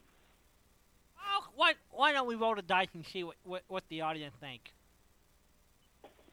Uh, You you want me to do another Richard Diamond type thing Of course. It with it with could- my it- John Dehner? My John Dehner. it, good, But that character, it's good for ratings. what? Controversy is good good for for ratings. ratings. Yeah, Haven't you it's learned ratings. anything we from get this? we get more phone calls on Saturday night because of it, Patricia. Good. Oh my gosh, it, it's good for me to get wrestled to the mat on it. but sure, we could do that and just pick on the character. The script was fine, the story was fine. Um, J.B. Kendall was fine. It was the sheriff exclusively that I, I, just spilled I, over into the entire show. I know we're going to record another batch of awful shows here in about ten days or so, and I mean, and I'm assuming I'm assuming you're going to go ahead and pick on the Richard Diamond Christmas show as one of them. You gave me away. Oh. Everybody's going. Everybody's going to be listening and Uh-huh. calling on Saturday night. Uh-huh. Well, you know, Oh boy. you know. I mean, Oh, peop- boy. if people have other uh, people have other opinions, they might as well send them to Patricia at FloridaWriter at hotmail.com. She'll evaluate all ideas. And still run the show. Oh yeah. It- it's really bad. Do you remember, uh, Bob? Do you do you listen to enough Richard Diamond that you might have gotten to one of the later Christmas shows where they play the individual roles in a Christmas Carol and just destroy it, just destroy it. So I'll, I'll see how many people really like that one, and I don't. Don't remember that. No. Nobody No. else does either. Walden does, and I'm positive we've got at least two dozen people out there who would be fighting for the phone. To, Here's here's a trivia question for you. Who played Richard Diamond on television? oh, I do not know. You remember Walden? Uh, I did at one time. I, I know who his secretary was. I know who played that. Yeah, that was Uh, uh, Mary Tyler Moore. Right. And all you ever saw was her legs. That's right. It's And She had true. great life. She was a dancer. By No, it was uh, it was uh, David Janssen. David Hanson. That's right. Yeah. I didn't even know it was on television. Yeah, well, see, you were I, too young. I had my. Bob is going to have um, a hysterical attack here with a 60-inch TV. I had mine disconnected. Your TV? Yeah.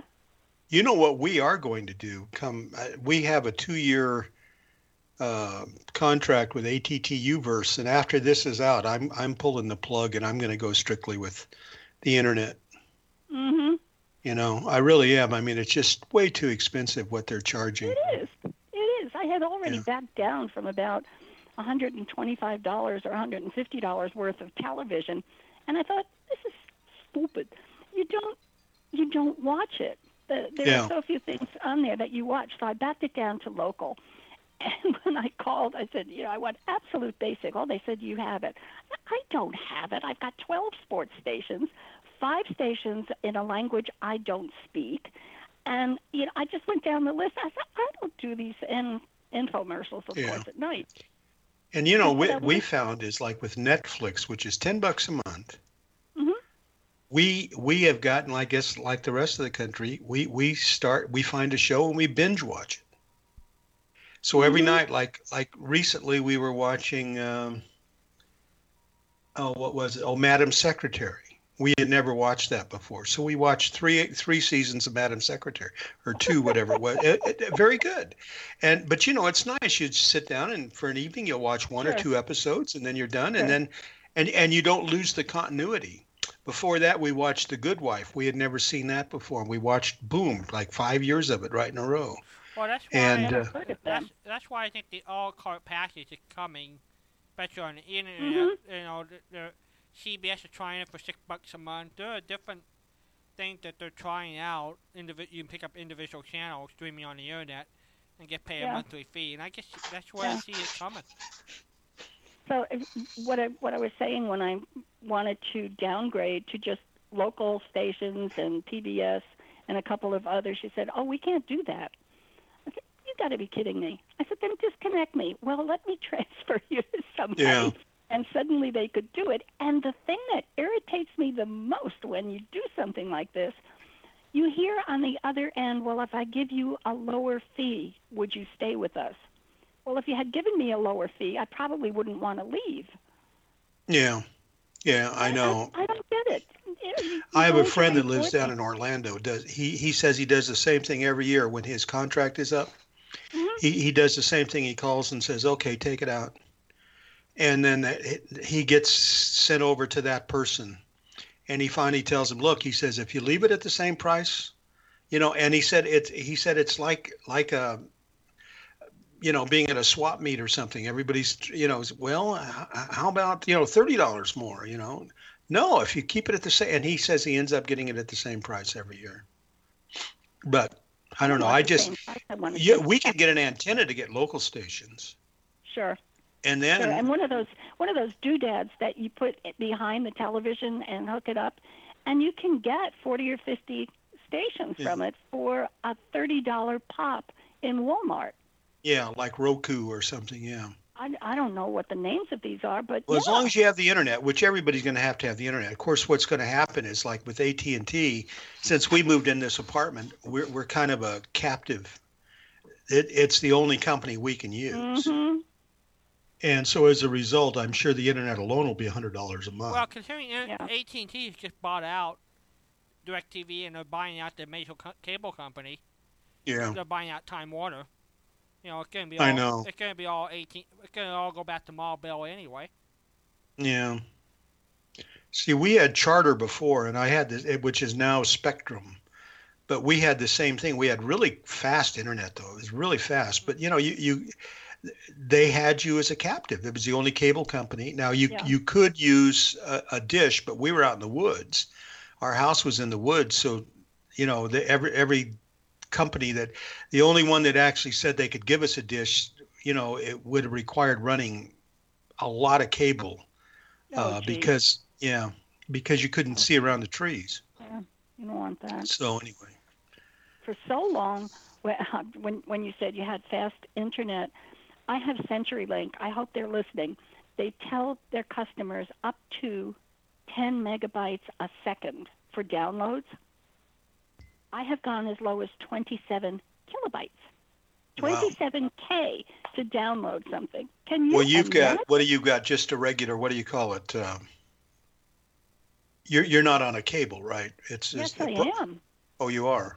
I Okay. am on a cable and fiber optic on top of it. And uh, you know, the, when when they just, well, we just upgraded you, and we're not going to charge. I said, upgrade me. I just want what you already gave me to Yeah, work. what you promised. AT and T isn't nearly as good as what Charter had I, on speed. Uh, I know we, but but you know, in all fairness, I don't. I, I upload shows. When I put the my show, my two-hour show on the server to go to Kim and Bill, it it probably takes 40 minutes, 30, 40 minutes to upload. And on Charter, it used to take about 10, 15. Mm. But, you know, so what? I do it at night and then go to bed, you know, so it, it really doesn't bother me leave it- so much. You can keep it running. Yeah. Yeah. Um, so Walden, what have you been up to this week? Uh, just putting together all our specials and booking guests and things like that, Patricia. You know, I've been working on the uh, on the Las Vegas convention. Uh, we're moving the SPERDVAC convention to Las Vegas in January, and so we're really kicking up Facebook. Um, it's interesting and fascinating. We're working with Martin Grams, who have figured out the marketing approach on Facebook, and right now, everybody, there are, the population on Facebook is two billion people, two with a B, billion people Mhm. ha- now have Facebook, and you can reach people for pennies through marketing through Facebook now, and so that's what we're doing to promote the SPERDVAC convention. We have a budget, and so we are missing. Uh, started here Thanksgiving weekend the SPERDVAC convention in Las Vegas. So, um, How does the information show up on Facebook, Walden? it's basically the way Facebook works now. If you want to, if you want to buy ad, it can go through your profile. So everybody has a little profile that you put in Mhm. what you're interested in or whatever you whatever you are, what who you are. It's it's depending on what information you want to give Facebook. And if you're an advertiser, that's great because it helps m- your marketing. So if you want to only want to be appeared on people who are interested in old time radio in the state of Nevada or all throughout the United States, you can tell that, and Facebook will search through everybody's profile. And while you're reading everybody's message that you are friends with on Facebook, in the middle, it's the advertising about the SPERDVAC convention.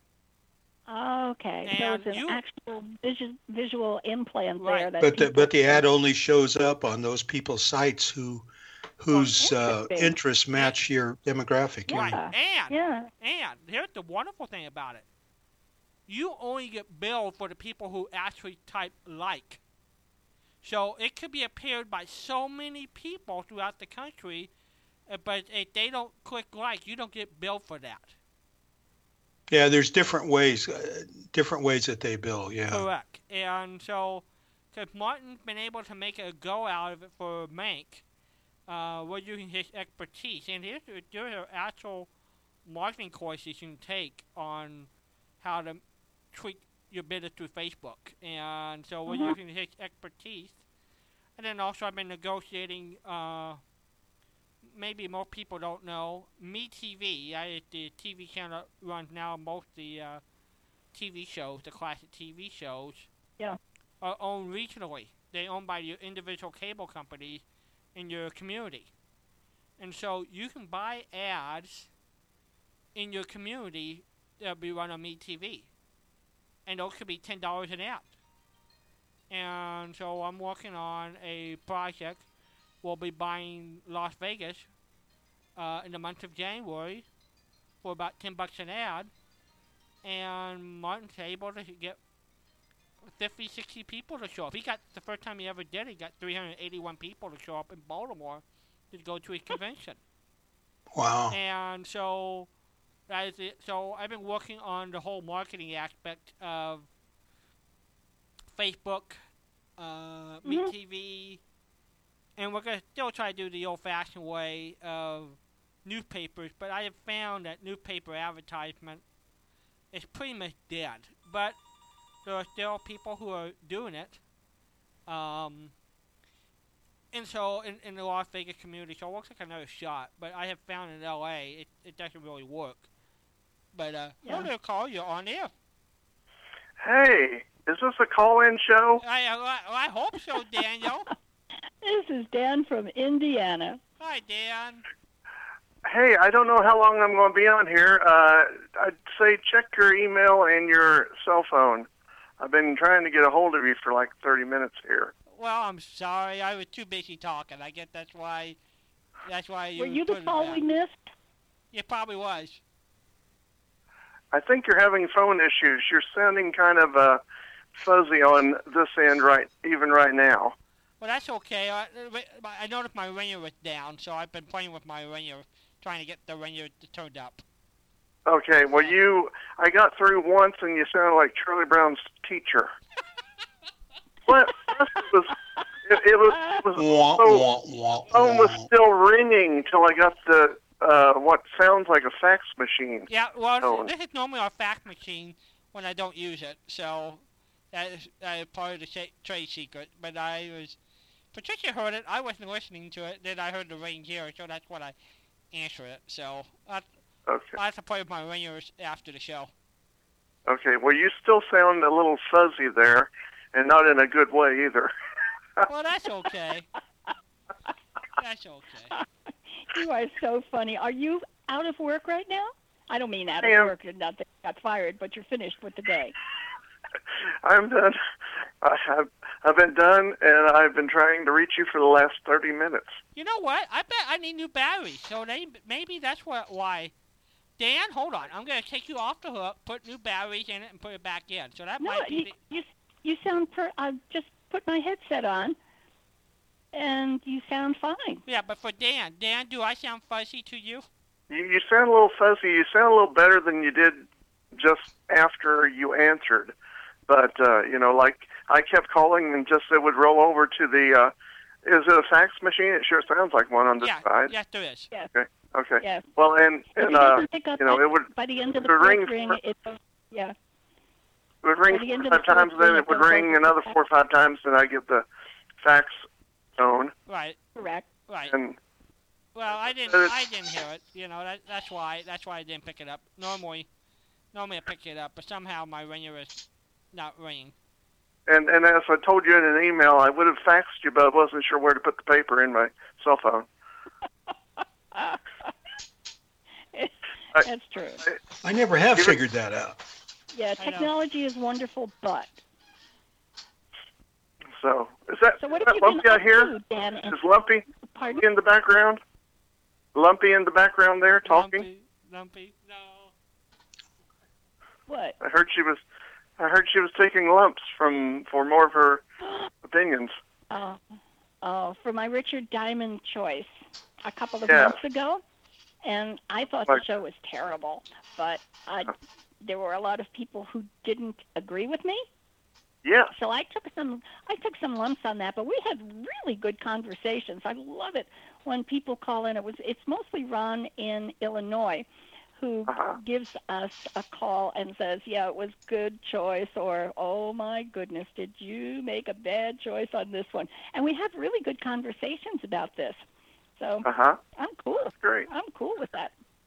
Yes. Walden gave I me know. away. I've got another one coming up. You may have had more callers trying to get through. I know it's been a little difficult on this side. Well, we did it on purpose just for you, Dan. What can I say? You what now? We did it on purpose just for you. What can I say?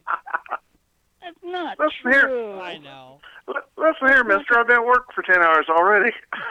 oh gosh, Dan, did you know? Did you know Bob Bro is with us t- uh, this afternoon? I heard him. Bob Yes. Uh, is he still there? Yeah. Hello, Okay. Dan. Hello. Hello. Hello. I think I've emailed you once or twice in the past. I think you have. Yeah.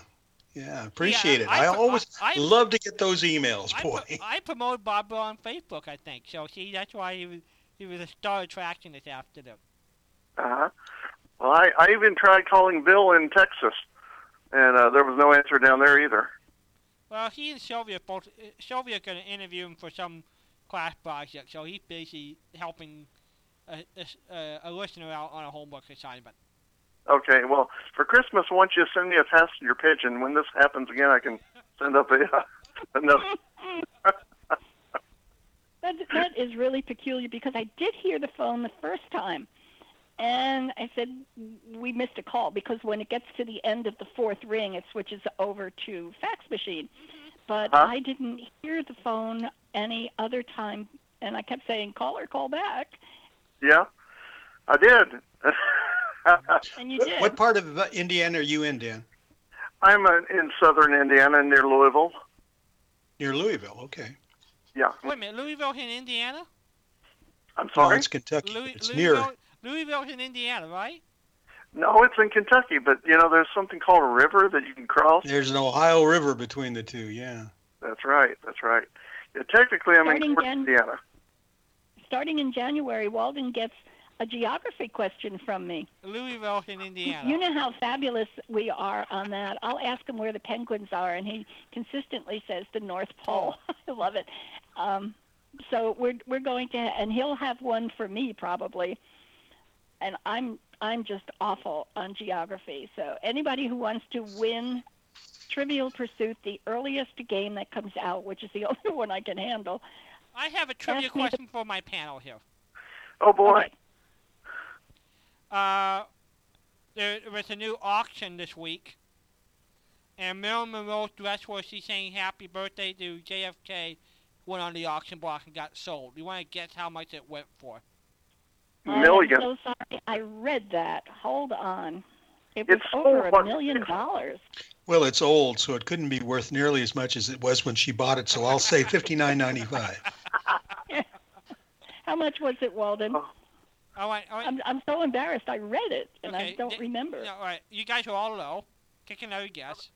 310 million. Well, that's pretty high, Dan, but I think you can go come down just a tad. It, it's in the sixty million dollar house, so it has to compete. It had to compete with that. Let, let- let me ask you this, Walden. Yeah. Uh, was it bought by an individual? Yeah, I was. Four point eight million dollars, Now, it Hmm. did sell in 2006. but I guess it resold here. Like, yeah, but it just resold here. uh-huh. So somebody must have made a pretty good investment. They re- resold it in eight years or whatever. You know, Yeah. that's always been a puzzle to me. We've got clothes that people wore, and they had to be cleaned and preserved. How do you clean something that is sequins head to foot and it, preserve it? I do not know the preservation routine on this. I know they, they have sealed boxes and sealed, but you know, for the average bear, they don't work. For something like this, it's special treatment.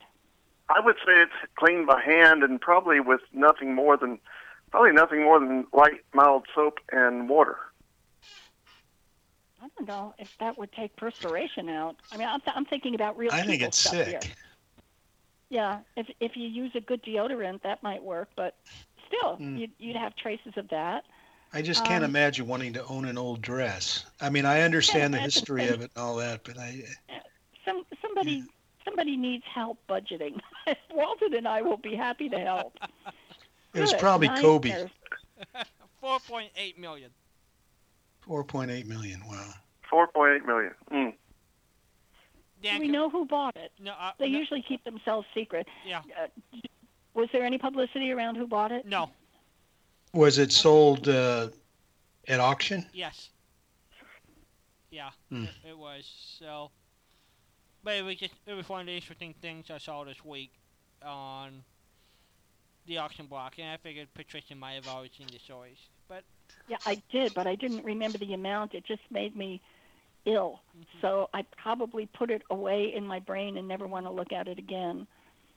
I, I Well- just, I still remember the day she died, Marilyn Monroe. I remember it very vividly. I was home from school sick with there was a flu going around that people was just knocking people out. And I was in at home laying in bed with a fever and I remember hearing that on the news and it just being like unreal that Marilyn Monroe had died. that's a terrible time of the year to get the flu. 'cause It was August 5, 1962, I think it was. So I mean, that's a lousy time of the year. It was. August? Yes. Are you sure? Yeah, Was she 42 when she died? 38. 38. And JFK was, or I'm sorry, Elvis was uh, 42 when he died. Right. Yeah, okay. Yeah. Yeah, I Oh knew. man, I wasn't in school in August. Are you sure it was August? That's what they say. Huh. Well, look it up, Bob. I mean, I mean, Maybe- I, maybe I'm wrong, but I think I, I just love saying that to somebody. I, I, I Yeah. believe that's the date I s- arranged my bed. I could be wrong. Now, Elvis died in August. Are you getting them confused? Elvis died like August 16th, 19, I believe, 77. Right. But I think I think Marilyn was August 5, 62. yeah, August 5th, 1962. Well, isn't that something? Yeah. So I, I've got it wrong in my mind. There was no way I was in school. I, I would have sworn that that was. Well, that's why you Huh. had a fever, Bob. I mean, that's why. That's right. I, you know what? I was hallucinating. Yeah, it does. boy, the, the flu will do that to you. It must Um, have yes, been. Yeah, August 5th, yeah. 1962. I was dreaming about Marilyn. Yeah, tell me, Bob. This is really interesting. You said it rocked you that Marilyn Monroe died, but we have lost personalities or had lost personalities up to 1962. I don't know who died, but um, but certainly, I mean, nobody lives forever. What was there in particular about Marilyn Monroe that got to you? Oh, I didn't much care about Marilyn Monroe. Uh, I don't know. I guess it was that she was young, or you know, younger. Yeah. um, 36 years old. Um, good question. I don't know. I, you know, she was in the news a lot. Uh, she was one of those people that was would have been in the tabloids all the time, and everyone knew she was having a real trouble with with uh, with drugs. And she was. Um, I remember when they were. uh, Her last movie was also Clark Gable's last movie, The Misfits. Right. And I remember that when they were filming that, there was constantly news reports about how she couldn't show up for scenes and stuff because she was passed out. So it was Hmm. just sort of a really tragic. You know, even even when I was in uh, '62, I was a sophomore in high school. It was a tragedy. You know, I mean, you just really. Actually, I was a freshman. Do you know they have completed the Mis the Misfits as much as they could and put together some form of a movie that you can watch online? Oh, really? say Some form of a movie. They they went ahead with production after she died. I think they I think someone recently went back and used what was finished of the movie and put together you know, Well, the movie was released. I remember seeing the movie. It was considered an adult movie back then, but uh, now it would be, you know, they'd show it Saturday mornings. But well, ma- Um, maybe it's she was working on a movie and it was with Dean Martin and maybe it wasn't the Misfits, but they she was they were working on a movie when she died, I believe, and there is interesting. footage that they've put together in some form of a you know it's more than like probably 30 40 minutes and you can watch it online Okay. That's interesting. so i'll they had to do the same thing with Peter Sellers. do what now They did the same thing with Peter Sellers in the Panthers, the Pink Panther series. hmm They got to the last one. I can't recall what it was called. They changed the name of it, but halfway through he died, and it might have been more than halfway through, and they just decided to keep going. And as They had- filler, they used clips from other movies.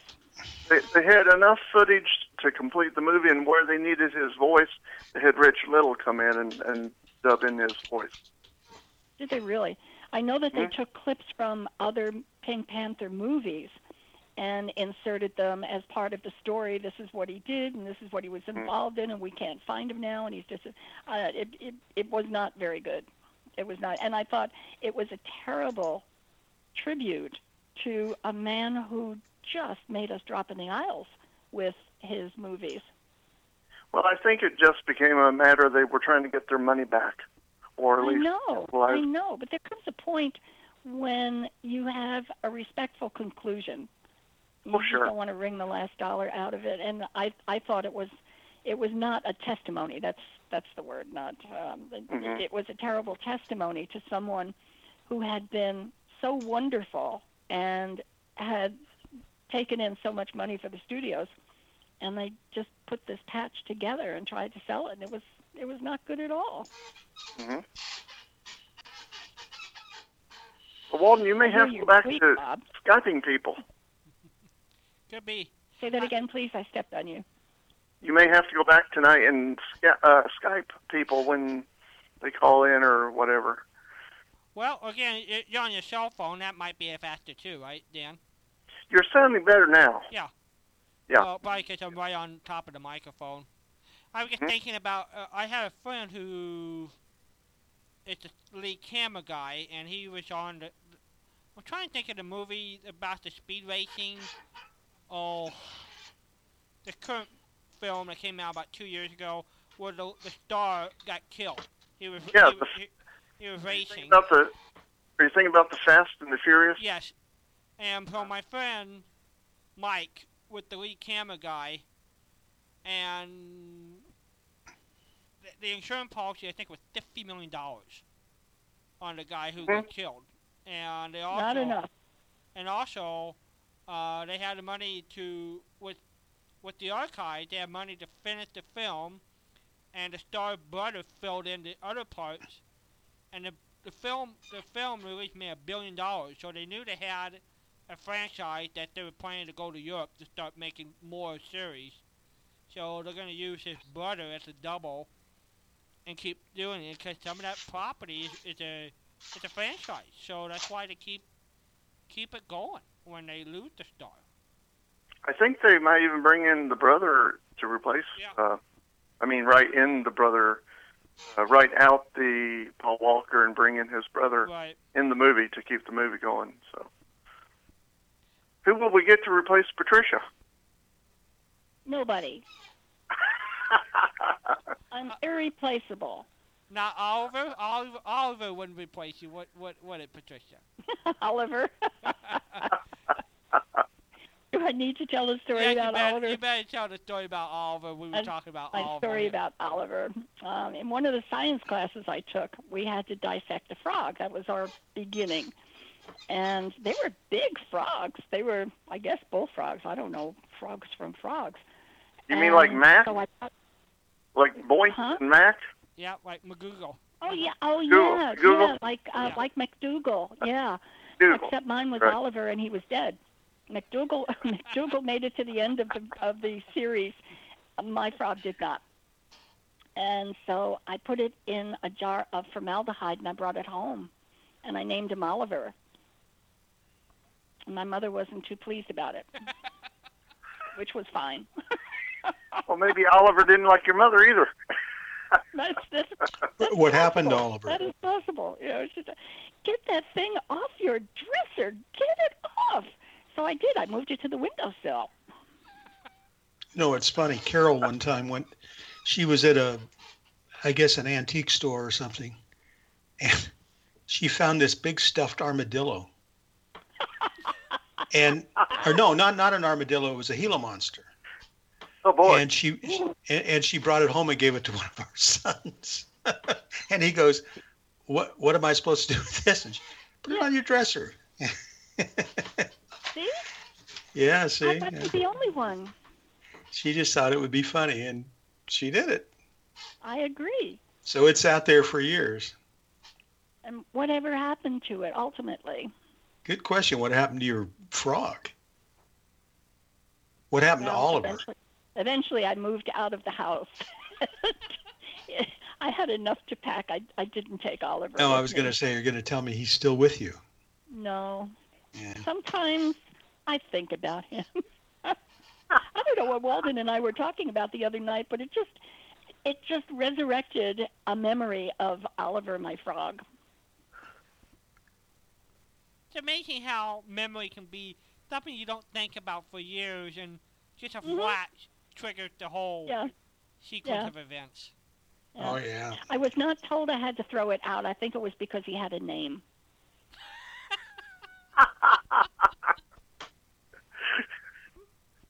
If I just No, I agree. my Well, it could be a it Yeah. could be a smell. It could be a sound. It could be a yeah. Any any, any number of things can trigger memories, boy. Oh, a smell especially. Yeah. Yes. Mm-hmm. Indeed, but that's my Oliver story. Oliver stayed with me for a very long time, and when I was told to take him off my dresser, I put him on the windowsill. Well, maybe he needed some sun. I, he probably did, but it was hopeless. He was in a jar of formaldehyde.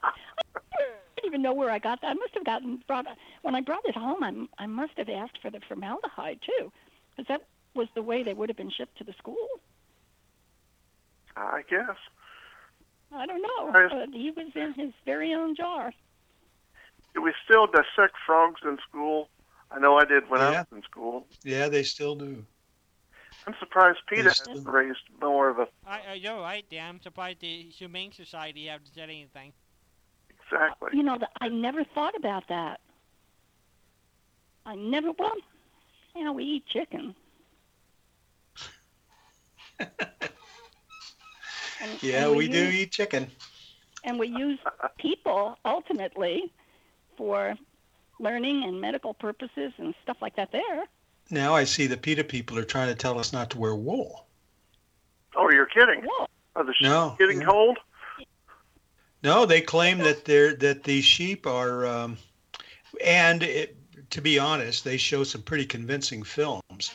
I guess in some of these high production sheep shearing operations, they're pretty pretty rough with the sheep. But but even so, I mean, it's yeah. Well, they go shopping for the worst.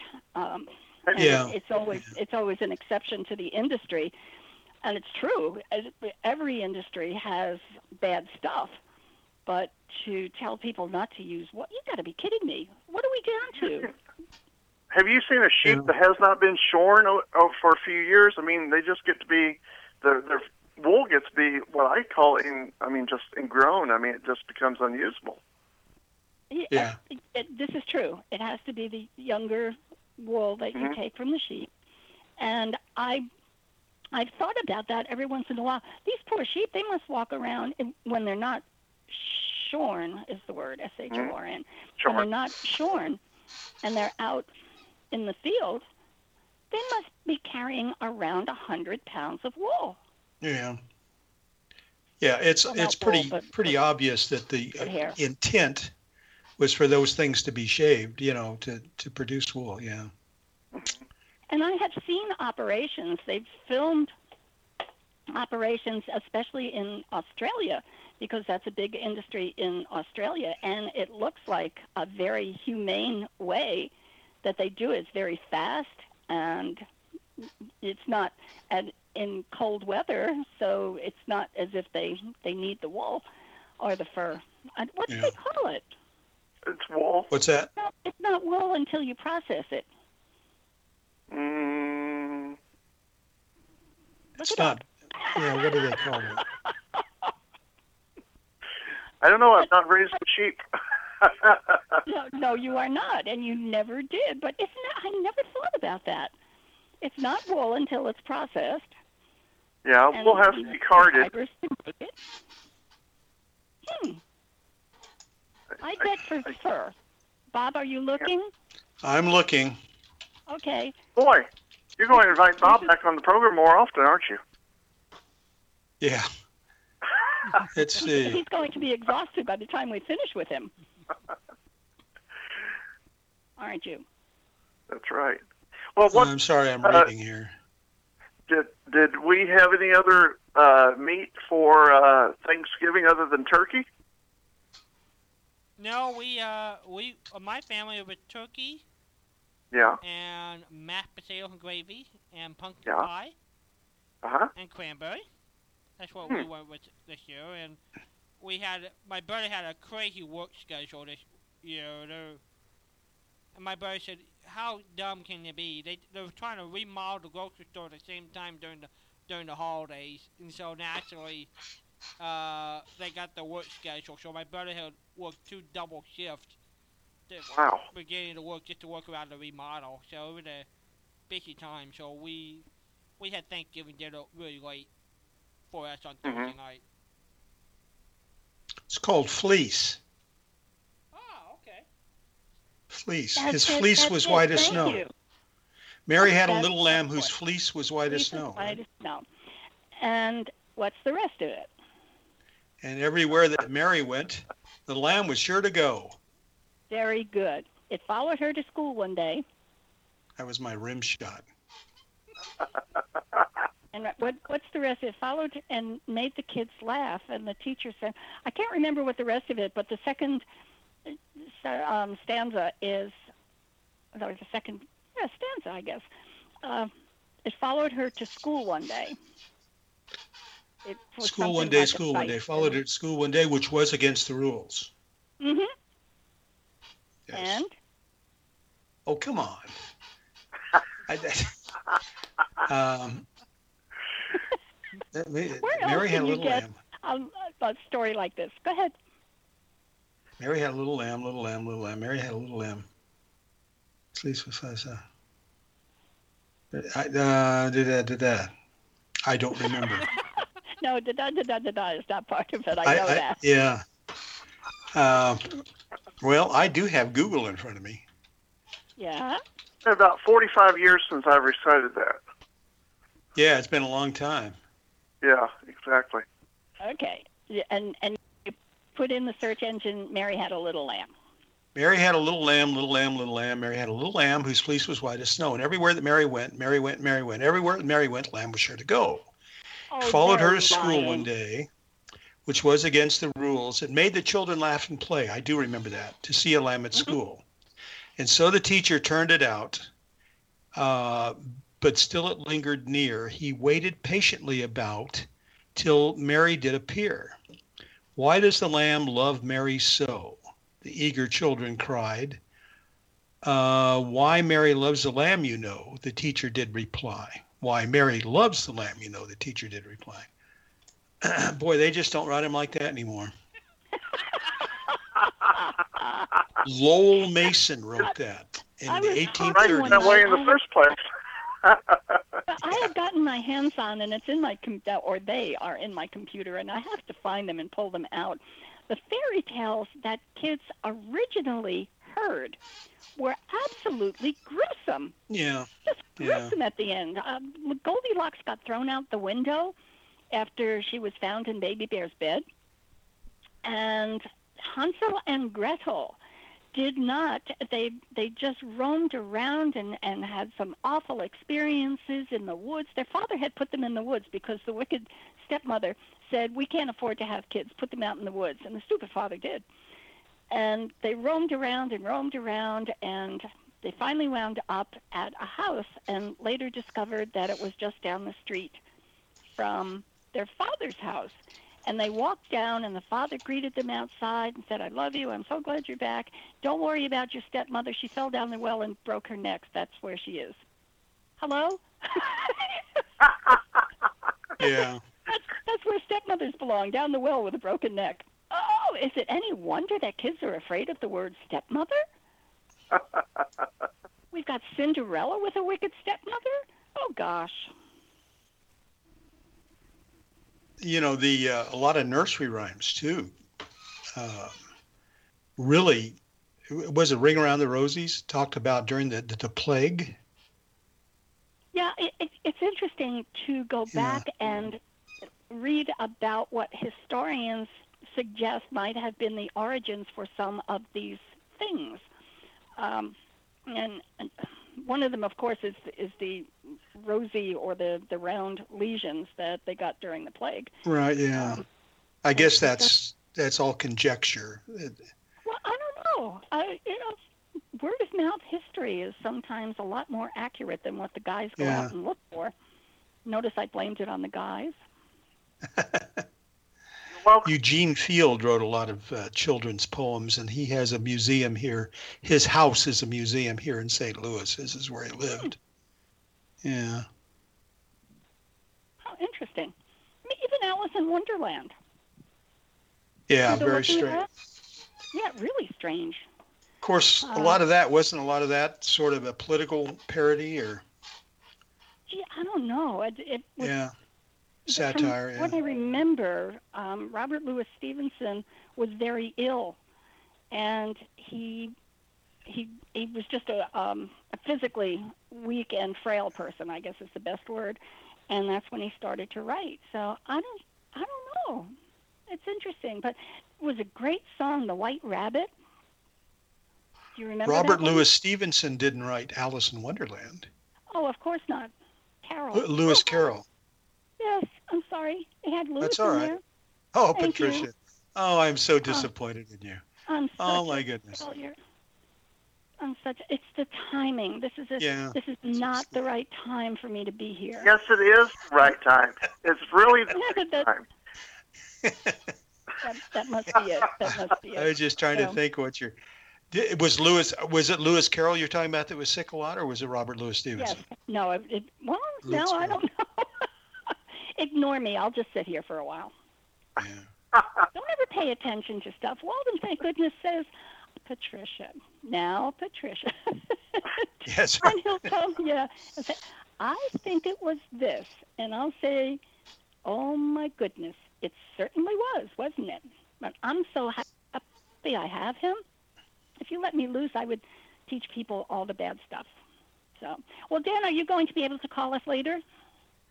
Uh, that's a good question. How? Uh, let's say you're uh, stopping in 45 minutes, and then you're coming back at 10:30 at the normal.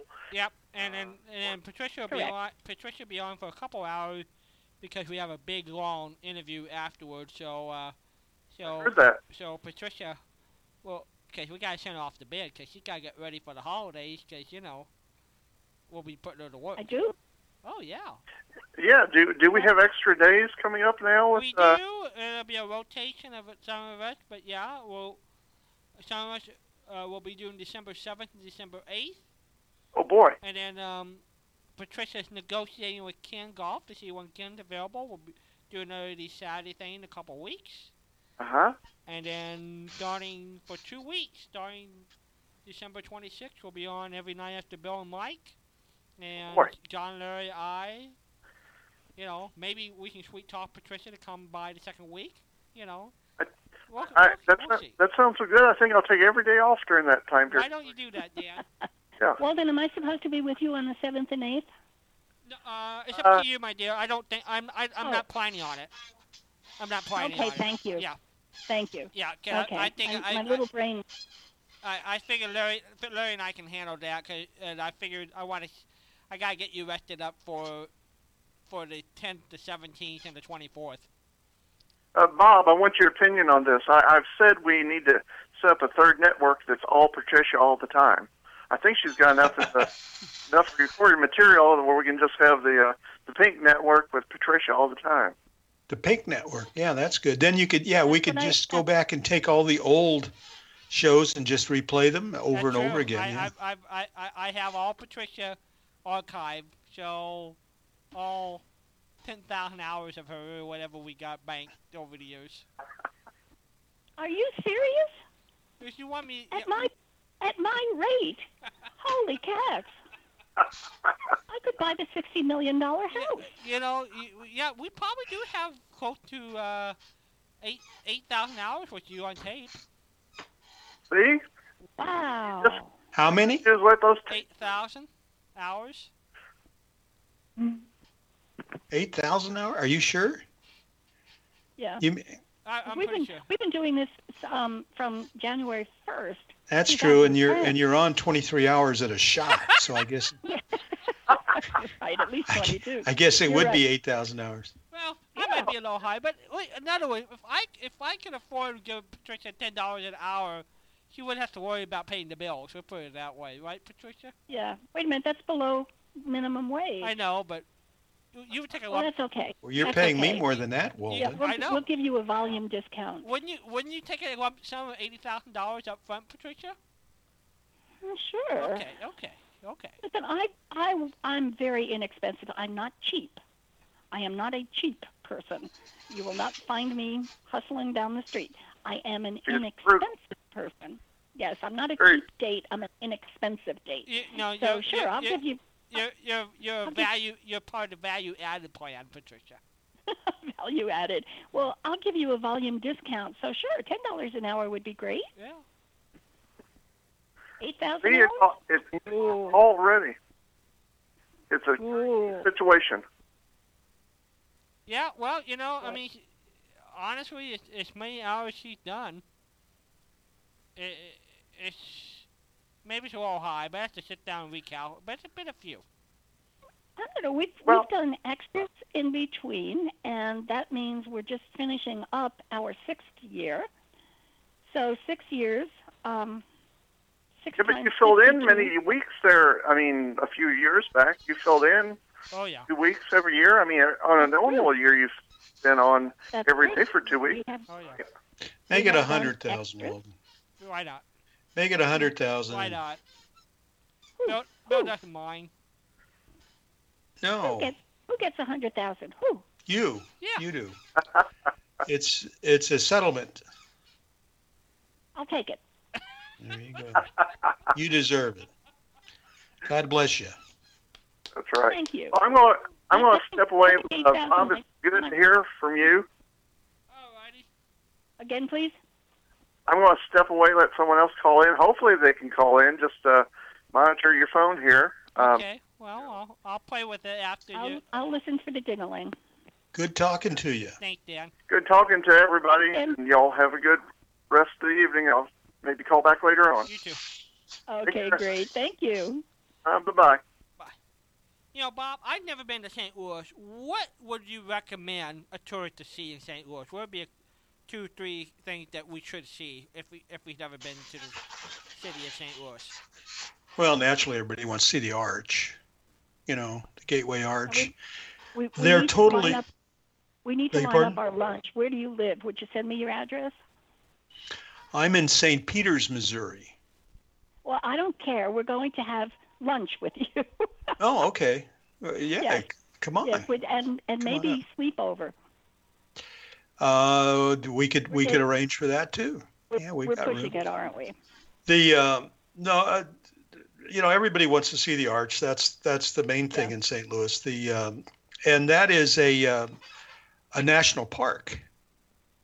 It's the Jefferson Memorial. Ex- yeah, Jefferson Memorial Expansion National Park, and the um, they have just been redoing the whole thing for the last two and a half years. So the the, the grounds around it are quite beautiful, but they they had had a problem in that you had to cross a fairly busy road to get from the from the eastern section of downtown to get over into the arch. Now they've hmm. got that all as a tunnel, so you can you can walk it. It's a like a grass mall all the way from the old courthouse, which still stands, and it is the very courthouse where they tried the original Dred Scott case. Oh my goodness. you know, and you can still see that and tour it.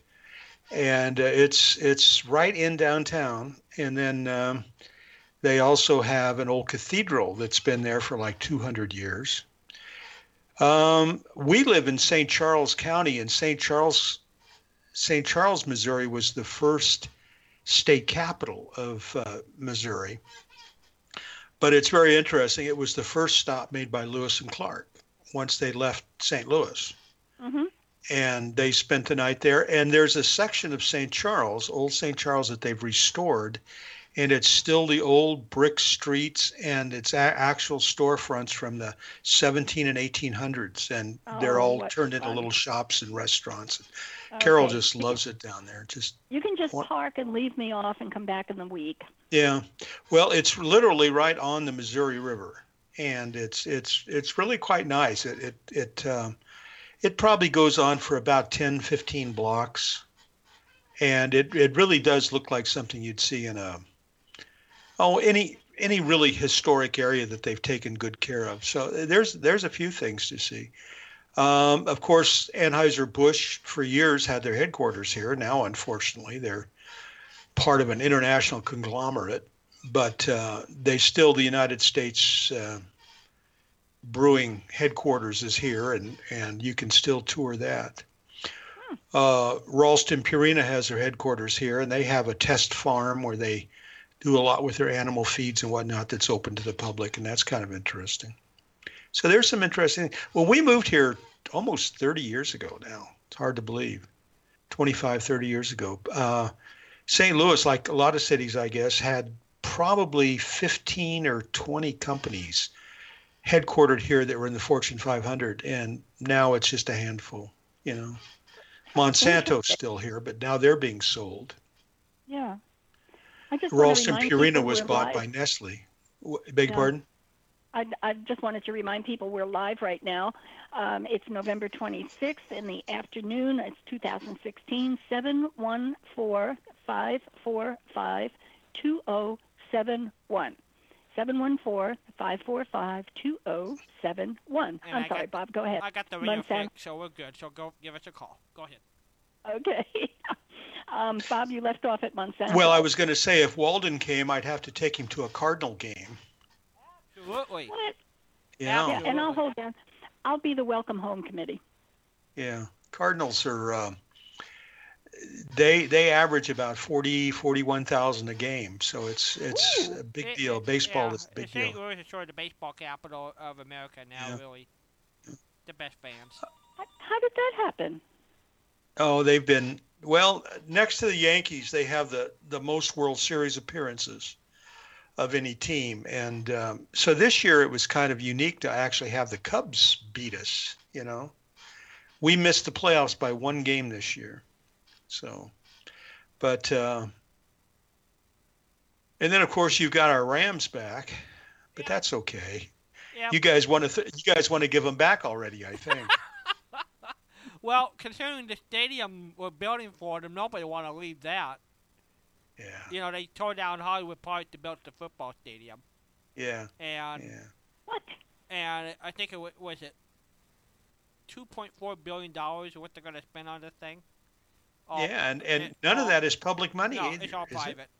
Yeah, it's all private all money. Stan Kroenke's money, and it's gonna basically be the home, the West Coast home for the NFL. Basically, they're Yeah. designing it to be that way.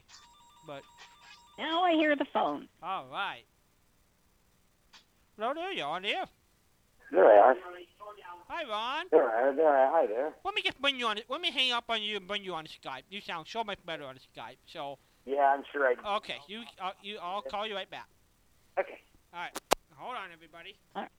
Now, Bob, Mm-hmm. I heard your squeaky chair. Yeah, it's a squeaky one. It's, Jaws Professional Patricia sounds- from it FL All tab Skype Trade tab Okay. Online tab Yeah. Someone Walden News our tab Search Edit one night Active in an favorite email to me, and Julia I thought, Robert Matt Bob really Brooks like Stuart that. Cannon That's Thomas good. Matt So it Patricia sounds unread folksy. messages Larry Folksy unread is a messages front John porch Gatz and a, Bill Bratt Ron Bond uh, Ron dot Ba applications rocking contact chair, video right? send diet Yeah, send video send SMS send contact send files send voice stuff like shares that there. invite the group enter leaving menus I like Patricia folksy. from FL unloading job Yeah, cancel folksy okay is enter good. Patricia Folksy is good. Okay, what you got? What you? I, and I did. I told you I visited your site, and you know I'm working my way through there. no, I'm still working really- on it every day. So Yeah, and I knew that, um, but it, it's it's an interesting way. It's an interesting setup, and um, it, it's it's going to be a fun place for people to visit. yeah, yeah, I hope so. I hope so. And I'll tell you, well, go, I guess Ron's on here now. So Yep. Ron, I am. there? I am indeed. Hello there. Oh, there you go. Now you sound Oh. good. Yeah, it's, it's got to sound better than that. Oh well. Are- then you know what? Are you calling because I talked about Richard Diamond? No, well, Oh, no. hooray. I'm calling. No, no, but but I will say this: you you struck a new low last night. Uh oh. Oh, what was it? Oh, played last night? the that American Ranger thing. Yeah, Oh, oh, I had a good one, huh? oh! You really did that. I just that's amazing how something can be so bad. I know, and that's not the only episode out there. Really? Who would have wasted tape to record something like that? I can't imagine it. Yeah. What year was that? Do you recall what what year I had on? Oh, I can look You it up. said Never it was 35, but that that can't be right. No. Well, I, you know, it could be. Hold on. Let me see. I don't think so. I, you know, I, I try so hard. The I really do. I, was- I try hard to. Um, okay. Uh, da, da, da, da. It was too late a recording for that. You could tell. All right. And and it the name was Ranger. It had Ranger in it. American Ranger. Yeah, I think so. Huh. guys, I'm going to step away for just a second. I'll be right back. No problem, Bob. No. This is Yesterday USA. I'm Walden Hughes.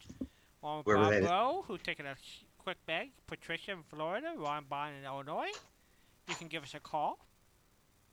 Uh, 714 What? Because I'm not taking the phone line. 2071. You Okay. can, well, you can, Walden, because I'm not tying up the phone line. That's right. We can put we can put up to 25 people on Skype with Patricia, but I don't think she'll ever talk to me again if I ever did I- that. Doubt it. What? if I had 25 people on here talking to you at the same time, if you had five, we did. How many did we have that one night? It was only four. That was, It was- I was was part of that. It was four. It was You four did. guests. You and I and four guests, so six of us on the Skype at the same time. Oh, oh! I'm my poor brain. My hair hurt. My hair hurt. I cannot find it. Uh, maybe it's on my desktop. Anyway, Anyway, it was, Um, it was yes, horrible. it made my hair hurt. I, But I yeah, just was could not. I, I was part I of that. couldn't keep track of everybody. I was I was part of that call that night for a minute. Are you serious? I think I were. oh, that's funny. yeah. That is really funny. Oh gosh. Okay, Friday's one. Mm, Uh, I can't find it. So how oh well, how's the weather in Illinois, Ron? the weather is for this time of the year not bad. We're probably in the 40s, maybe uh, upper 30s, lower 40s. It's not bad for this time of the year. As we haven't had any snow, have not had any snow. Um, we can wait on that. I wouldn't mind. It wouldn't mind if we waited on that, and maybe mind if we never got any. But I don't think that'll happen. Okay. All right. It was Bob Sterling, That's right. American Ranger, Oh, and awful is oh, that that, that was good. Awful. you you Is hit a that, new. is that different than Robert Sterling? What? R- Robert Sterling was it? Is that that's not the same actor? No, this this is a Oh, this- this radio is- actor from He's the character. and what what did I say here about the date? Yeah, but the actor's 19 name was Bob Sterling. no, Yeah. I don't think that was the actor's name. Oh, Oh, I thought it was. Um, I don't. I don't think so. uh, that was the character's name. Prob- Probably, yeah. It, it was in it was 1948 cartoon series. It was. That's probably it more like. was- Yeah, go ahead. That's probably more like it. Yeah. Because It was Robert Sterling played And hmm? Robert Sterling played in uh, Topper. He played Oh, George no. Kerby. Right, No, he, he, no, was, this- he was married to Anne, Anne Jeffreys, uh, who's in, Right. in her 90s now. And he was pretty much bedridden at the end of his life because she was taking, last time I talked, to, oh, not the last time, but the time before, she was basically sort of managing him and looking after him and doing the interview. Oh, that's right. They were married in real life, weren't they? Yeah. Yeah, that's right. Yeah. I've forgotten that. Yeah. Oh well. So anyway, it was not a radio show. It was put out as a radio show later on or as an episode. So this is the only one that is available in audio and it was the audio for a cartoon. They were introducing and and auditioning for a cartoon series. And this was the storyline for the first one. So Uh, it wasn't even for radio, although it was put out as an audio production. Oh, I can tell I wowed everybody with that one. really did. the- you know, It was. It was. Uh, it was a real waste of tape. I think. yeah, it, it was. But I think because it was an audio di- audition for television, the quality of the sound probably was an improvement. Yeah, it probably was. Yeah. So Now, uh, another thing for you is uh, I don't know if the Dropbox works or not because I tried to put some stuff in there the other day and it never got taken out. Oh, well, I'll have to go look. I, it it showed up on the computer that you were sending stuff, but I sent a whole bunch of stuff to Russ in Texas, and he he did sign up for Dropbox, but he never took the stuff out. He called me last Oh. night. He called me last night, asked how to work it, so I walked it through him. So, hopefully, Oh, so let me let me check the other computer. Yeah. You guys are on the other. Well, I don't have it in there yet. I've got to put it back in. I, I need. Okay, well, I'll go put it that, back. that was one of the reasons probably why it wouldn't go in because I had it crammed up with more than a gigabyte for Russ. Well, I can. So me I'll, I'll go uh, when we get done here. I'll go put it back in, and you can go look for it. It won't have the title uh, of the of the program on it. It will be Volume One and Volume Two. I'll put two volumes in there, um, and there uh, are like um, six or eight programs in a Yeah. volume. I think. Yeah. So I'll Well, then two. he still didn't take anything out here, and I'm going to delete it when he, when you and he figure out how to do that. I will leave one in as a yeah, as a pull, practice yeah, for him. I, I say pull, pull, pull him out, just leave one file, but I explained to him how to do it. So, uh, Yeah, so go ahead, Patricia. Just go ahead and yank. That way you, you're not clogging up the rest of your boxes. It, exactly. Yeah. So I left two there so he can practice, and if he Right. lets me know that he can do this, Yep. then um, then I will put them back in. Okay. So that, that we're finished here. When we're finished here, I'll put I'll put the stuff in back in. They'll Oh yay! Two files. Oh yay! Okay. And it, but it won't have the title of the program. It'll just be Volume One and Volume Two. Yeah, that's fine. That's fine. Whatever. It's good listening. Yeah. Oh, it's good listening. Right. It really is. It's very good. Yeah. Christine's complete uh, set of these, so you'll you'll be happy with that. hmm The better ones were taken from, or shall I say, oh, what the heck, appropriate from the original series. Uh, but you know, overall, it's pretty good. Very good. So yes, I have deleted uh, the files. Walden. there were two in there that he can practice with, and um, then if he wants to do it, I'll I'll put the rest of them in there. I had problem. sent Russ. Yeah, I had sent Russ a bunch of Big John and Sparky, which he had asked for, and I can do that when anyone is willing to sign up for Dropbox. I can do that instantly, and you'll have them on the computer. But he had not done this before, so I was all jammed up with more than a gigabyte in there.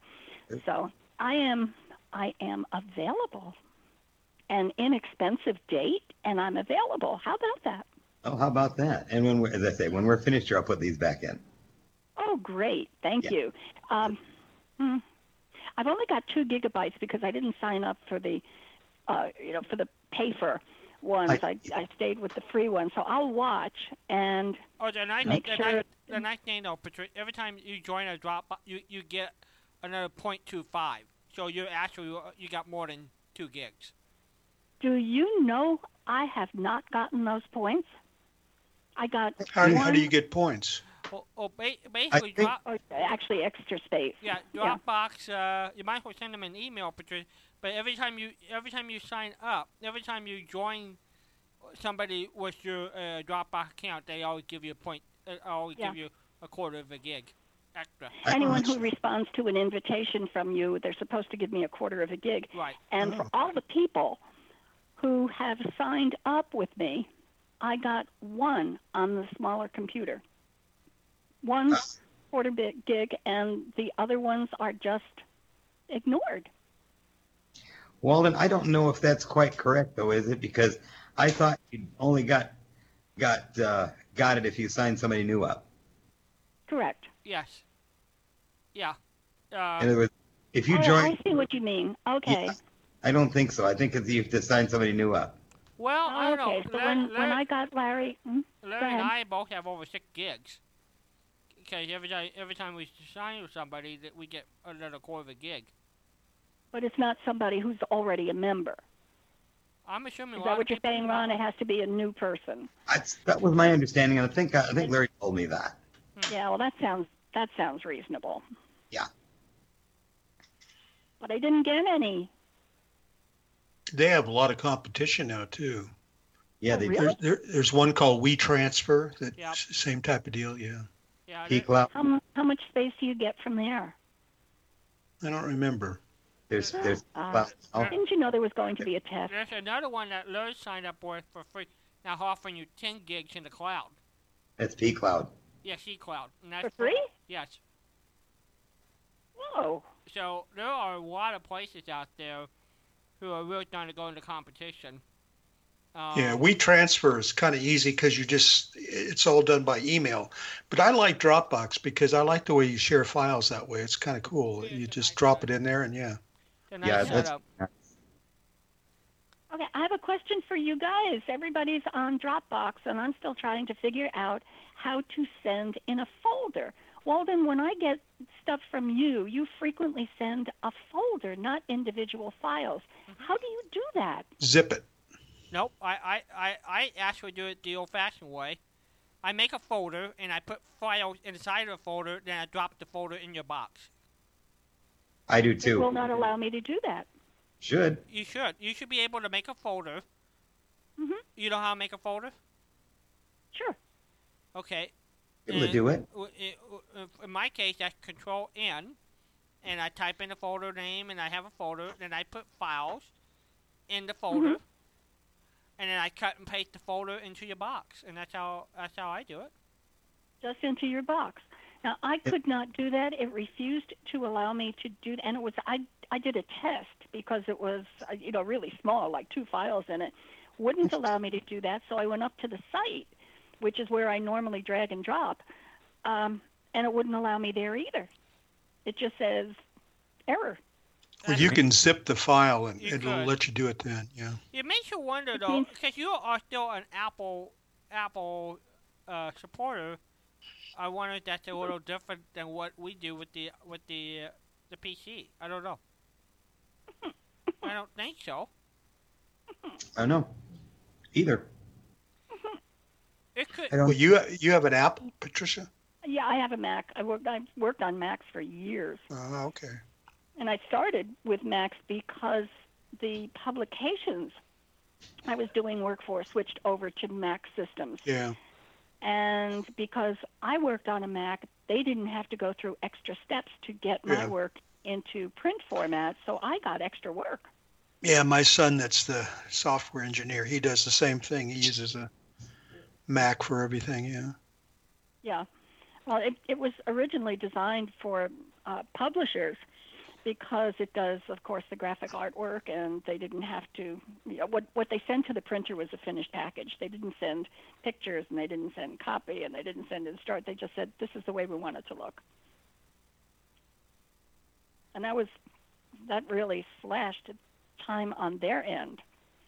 And then they Isn't it told us- funny how Carol bought, we bought, uh, oh, I don't know, maybe I guess 10 years ago, a um, Mac for, you know, it was a standalone. It, it looked like one piece. It was a molded, correct. and now, you know, people will come in and we've got it in a closet someplace now, and they'll say, oh my gosh, look at that. That's an antique. That's, you, you know, you know, it's just amazing. Yeah. 10 years old or whatever. It's not an antique.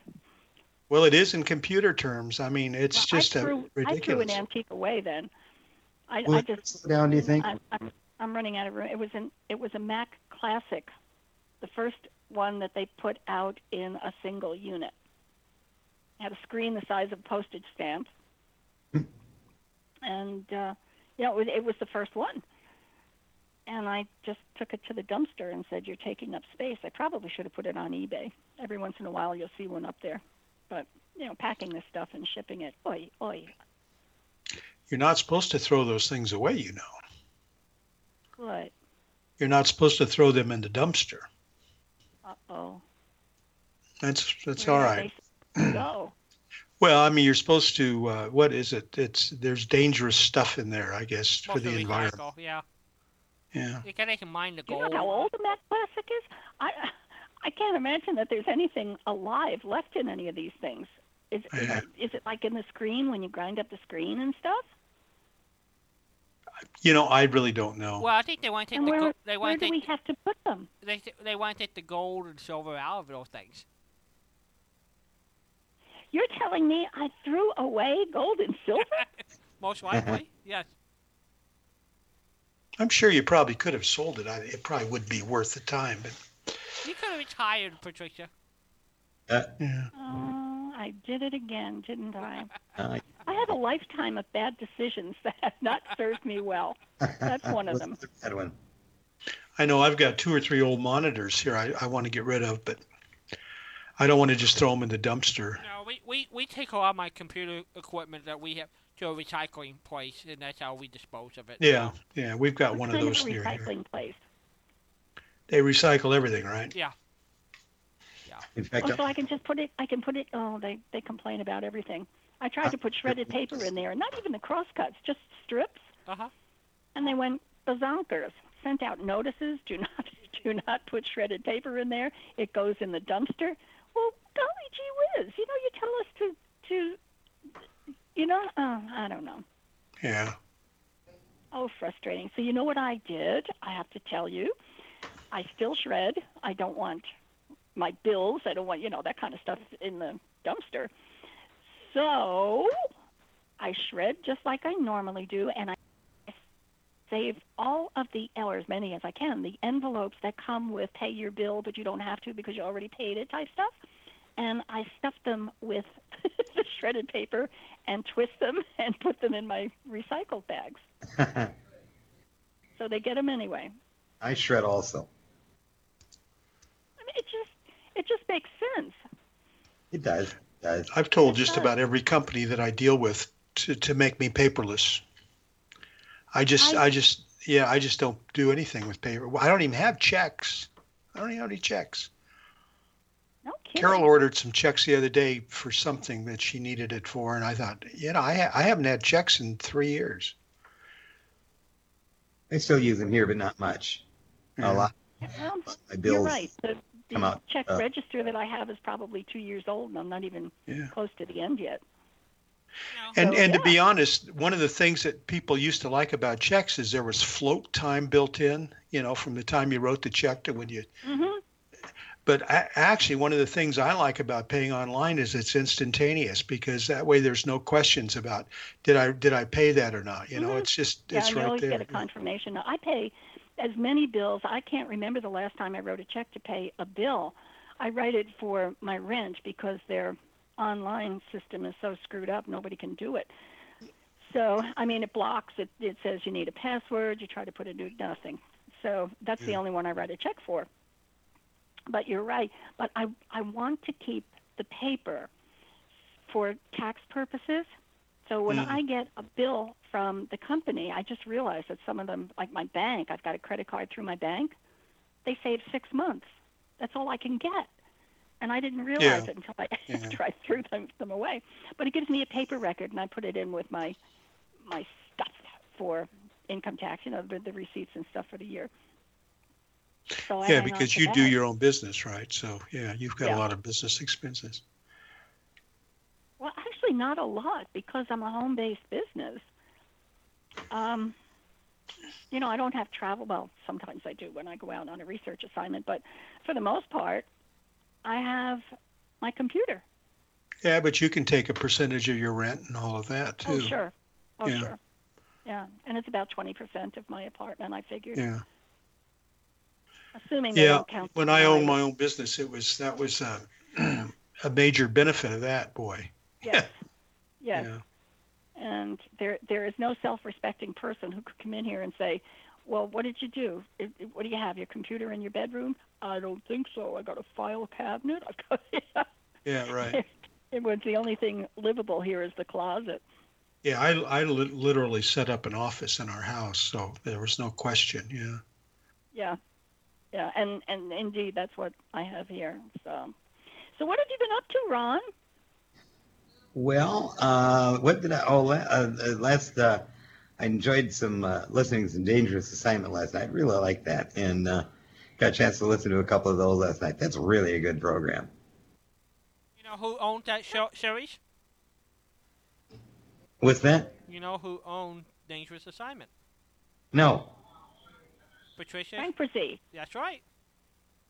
Am I good or what? You're very good. Who Please, don't- please don't tell him I've listened to maybe one who episode. who was it? Owned it? Frank Bresee owns the Frank series. Bresee. is that right? Yeah, he bought it for um, the estate, Brian Donlevy's estate, years ago. There are some missing. I, I found. I looked what I have here, and there are a few missing. Well, I have 130 of them, so I don't know how many you got, but that's what I ha- that's what Oh, we know oh, available. well, I have 106. Okay, well now, well also see what, what we have is also the Australian series. Well, there that that is not including the Australians. Uh huh. I don't think. There are 11 Australian ones in this. But you know, no, it was owned by Donlevy, and then Bra- Frank bought it back in 1975. I didn't realize Yeah. that. That's interesting. So what did he do with it? Frank syndicated the TV series for years. Um, he would take he would syndicate the TV series in Europe. So it, besi- it, so it came with the TV series and the radio series, and then Frank would syndicate the the radio ser- the TV series. So he, So he owned the both. TV series. Yes. Yeah. Frank, yeah. When when, when Every time you say something about Frank, it just blows me away. Yeah, Yeah. amazing. Yeah, I mean Frank was a pure entrepreneur, but yeah, he he, he owned the uh, the Dangerous Assignment series, so so the money was in TV for a lot of years, so he would syndicate, and so he had those big, you know, big reels of tape, sixty millimeter films of all that stuff, Oh Oh my. my God. and and then TV stations around the, the world would would syndicate the series. That's There amazing. was only thirty nine Ron, episodes. you- Yeah. Ron, you said this was a really good series and you like it a lot. Convince me I should listen to a couple of more. What's good? Well, uh, the, the, the action there, uh, Brian Donlevy is very good, of course, I think. I, I think he's good. And uh, um, it's just it's just a good adventure series. It's an adventure series. Yeah. Okay. Um, gee, if if you were asking me about Sherlock Holmes, I'd say it was a great actor and it was a good series and they were good mysteries. That wouldn't be enough for you. Uh, yeah, it would. That that's that's good. That that would do it. Oh, see, I, I want I want to know. See, I've I, as I say, I probably seven years ago I listened, or five years ago I listened to one, hmm and because I'm not an adventure type person, as a rule, I mean I love the Scarlet Queen, but as a, as a rule I don't care for adventures. I'll trade them in for mysteries and comedies. So I really need to be convinced that I should give this a chance. So convince me. Oh, I don't know if I can. Uh, I I think the acting was was very good in. Uh, a lot what of kind better. of characters were in it, and and what kind of dangerous assignment? What kind of assignments were given out? Oh, it was all over. They were dangerous. They were dangerous. It was all over the place. And yeah, it was, and that that that's really true. Uh, he, and, and was, it, was he was he an undercover spy? no, He worked for the U.S. government, so he was sent to, Right. to work against the communists or whatever around the world. Okay. and he was he was all went all over the world. He, he never knew where he was going to be from one week to the next. Okay. And this is like this is not like Max Cvetic. No, no. I was a communist for the FBI. This was not undercover work. no. That thing Okay. was too intense for me. Uh, that was that thing that I was a spy. I was a spy for the. I was a communist for the FBI. It was really intense. Now I can't take more than one or two of those at a time. I sort Yeah. feel like I sure feel like a very stiff series. If this is your FBI, I always felt that show seemed very stiff or very cardboardish. Uh, uh, that Well, in, in a way, yeah, and uh, Don't you imagine that's because of Hoover? maybe so. You know the classic story about that though, and I always get a kick out of this. Um, at a SPERDVAC meeting, we had the writer who wrote for This Is Your FBI, and so he was up at uh, he was up in the FBI building, in Washington D.C., talking to Hoover. Uh, so when he got done with the meeting, he would down he would go down to the lobby of the FBI and call his bookie in in the in the in the. They're in the FBI building, they're in the telephone booth to make some bets. He would, so that's why he would call the bookie. He was right there in the FBI building. Well, you never look in your own closet. You're out chasing Eliot Ness. well, that's interesting because I of the two, well, I I I kind I, I enjoyed uh, this is your FBI, but I think more uh, I I liked um, the uh, the other FBI series more. FBI Peace and War. Yes, I I think that was better. I really liked that better, but that Hoover didn't like that. No, that was a, that was again because Hoover had no control, That's right. and also who somebody got in and interviewed the FBI, and then Hoover was not too happy about the book, Oh, and then he the was book, and then the book took off and, and became the radio series. So right. And that's probably part of the reason why he started This Is Your FBI. Mm-hmm. You know. That's really interesting. When somebody raises a fuss about anything, a book, a movie, uh, anything that the public can get their hands on, when someone raises a fuss, the sales go up. So he didn't do himself any kind of a favor. Well, you know, think about Hoover. What a, what a, I mean, Crazy person he was. well, and and let's face it, he was in power for what, 42 years or something. Yeah. Oh gosh, it, it Oh, was yeah. forever. Yes. You know, I mean, so He should have run for president. he probably could have. Yeah, he might be able to. You know, and really, he just, uh, especially in especially in the height of his fame in the 30s, he probably could have he probably could have put a hat in the ring, really. But uh, Yeah. but you know, he he did not like the Green Hornet. Okay, it made him upset that the f- the catchphrase even the G-men could not reach. And Yep. That was the that was the, that was the phrase in the Green Hornet uh, story. So Hoover I was up, forgot that. Ho- Herb- Hoover was upset about that. So I think he was upset about a lot of things. If he thought it Is was, there anything he wasn't upset about that don't might be an easier list to go through? I don't know. That's that's really funny. Oh, yeah. You know, the the I was a communist for the FBI with Matt Cvetic.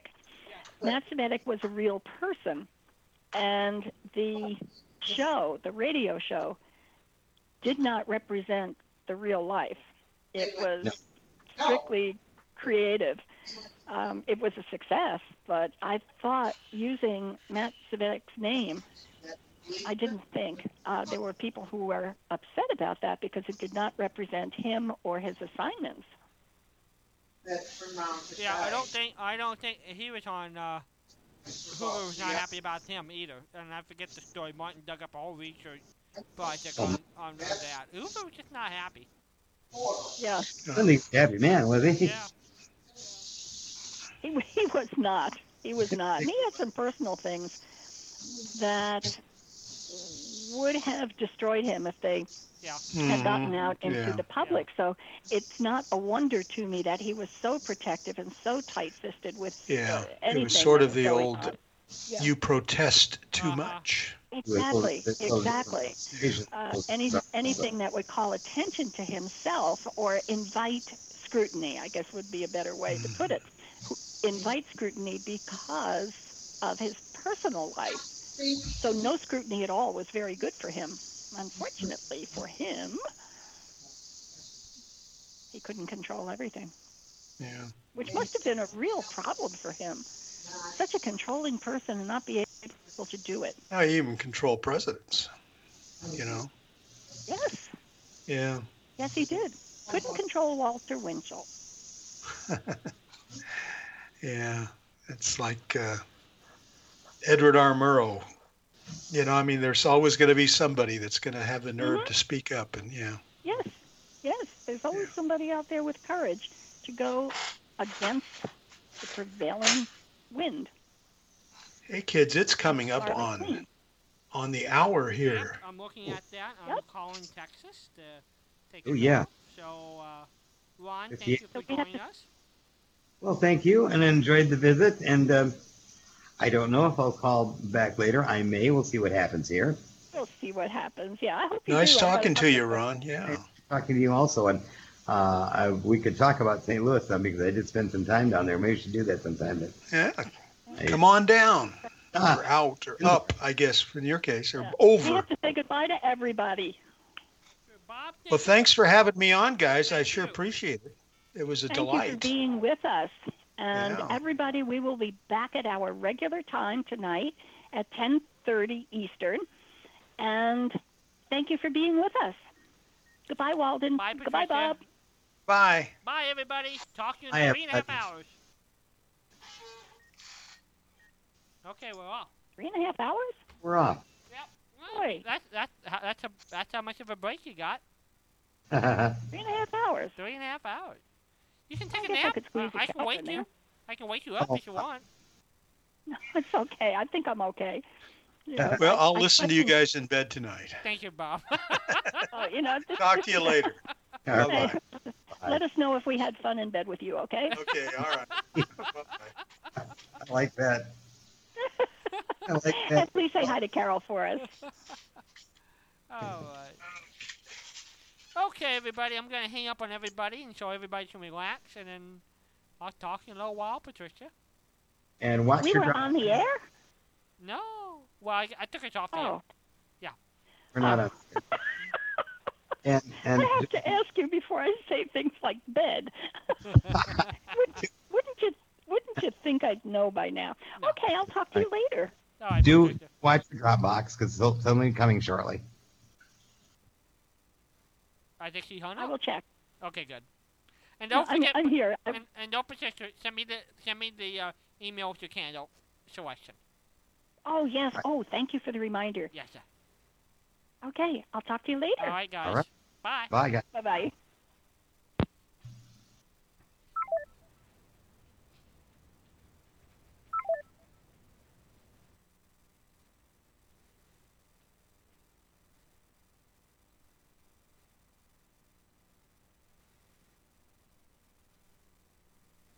JAWS Professional. Patricia from FL Home. Bill Bragg. Alt page down. Menu Alt tab. Leaving menu bar. Edit. Alt tab. Skype trademark. left Alt page down. Alt page down. Menu bar. Skype. Windows M. Leaving menu bar. Windows M. Alt tab. Contacts list box Windows M. Desktop S. Folder view list view. Seagate S. Sound 4. Enter. User Alt Y. Sound. Escape. Escape. Enter. 0. Enter. 0.0. point oh. Menu. A. Leaving menus. Data window. Sound 1 star. Save as dialog. File name colon. Sound 1.wav. Edit. S S A T U R D A Y A F T E R N O N O O N afternoon Saturday aft space A F T E R N O N. O O O O. N. Blank one one dash two six dash one six. D I T eight P A T R I C I A A N D B O B B R O. Save save button enter. Data window 0.018 seconds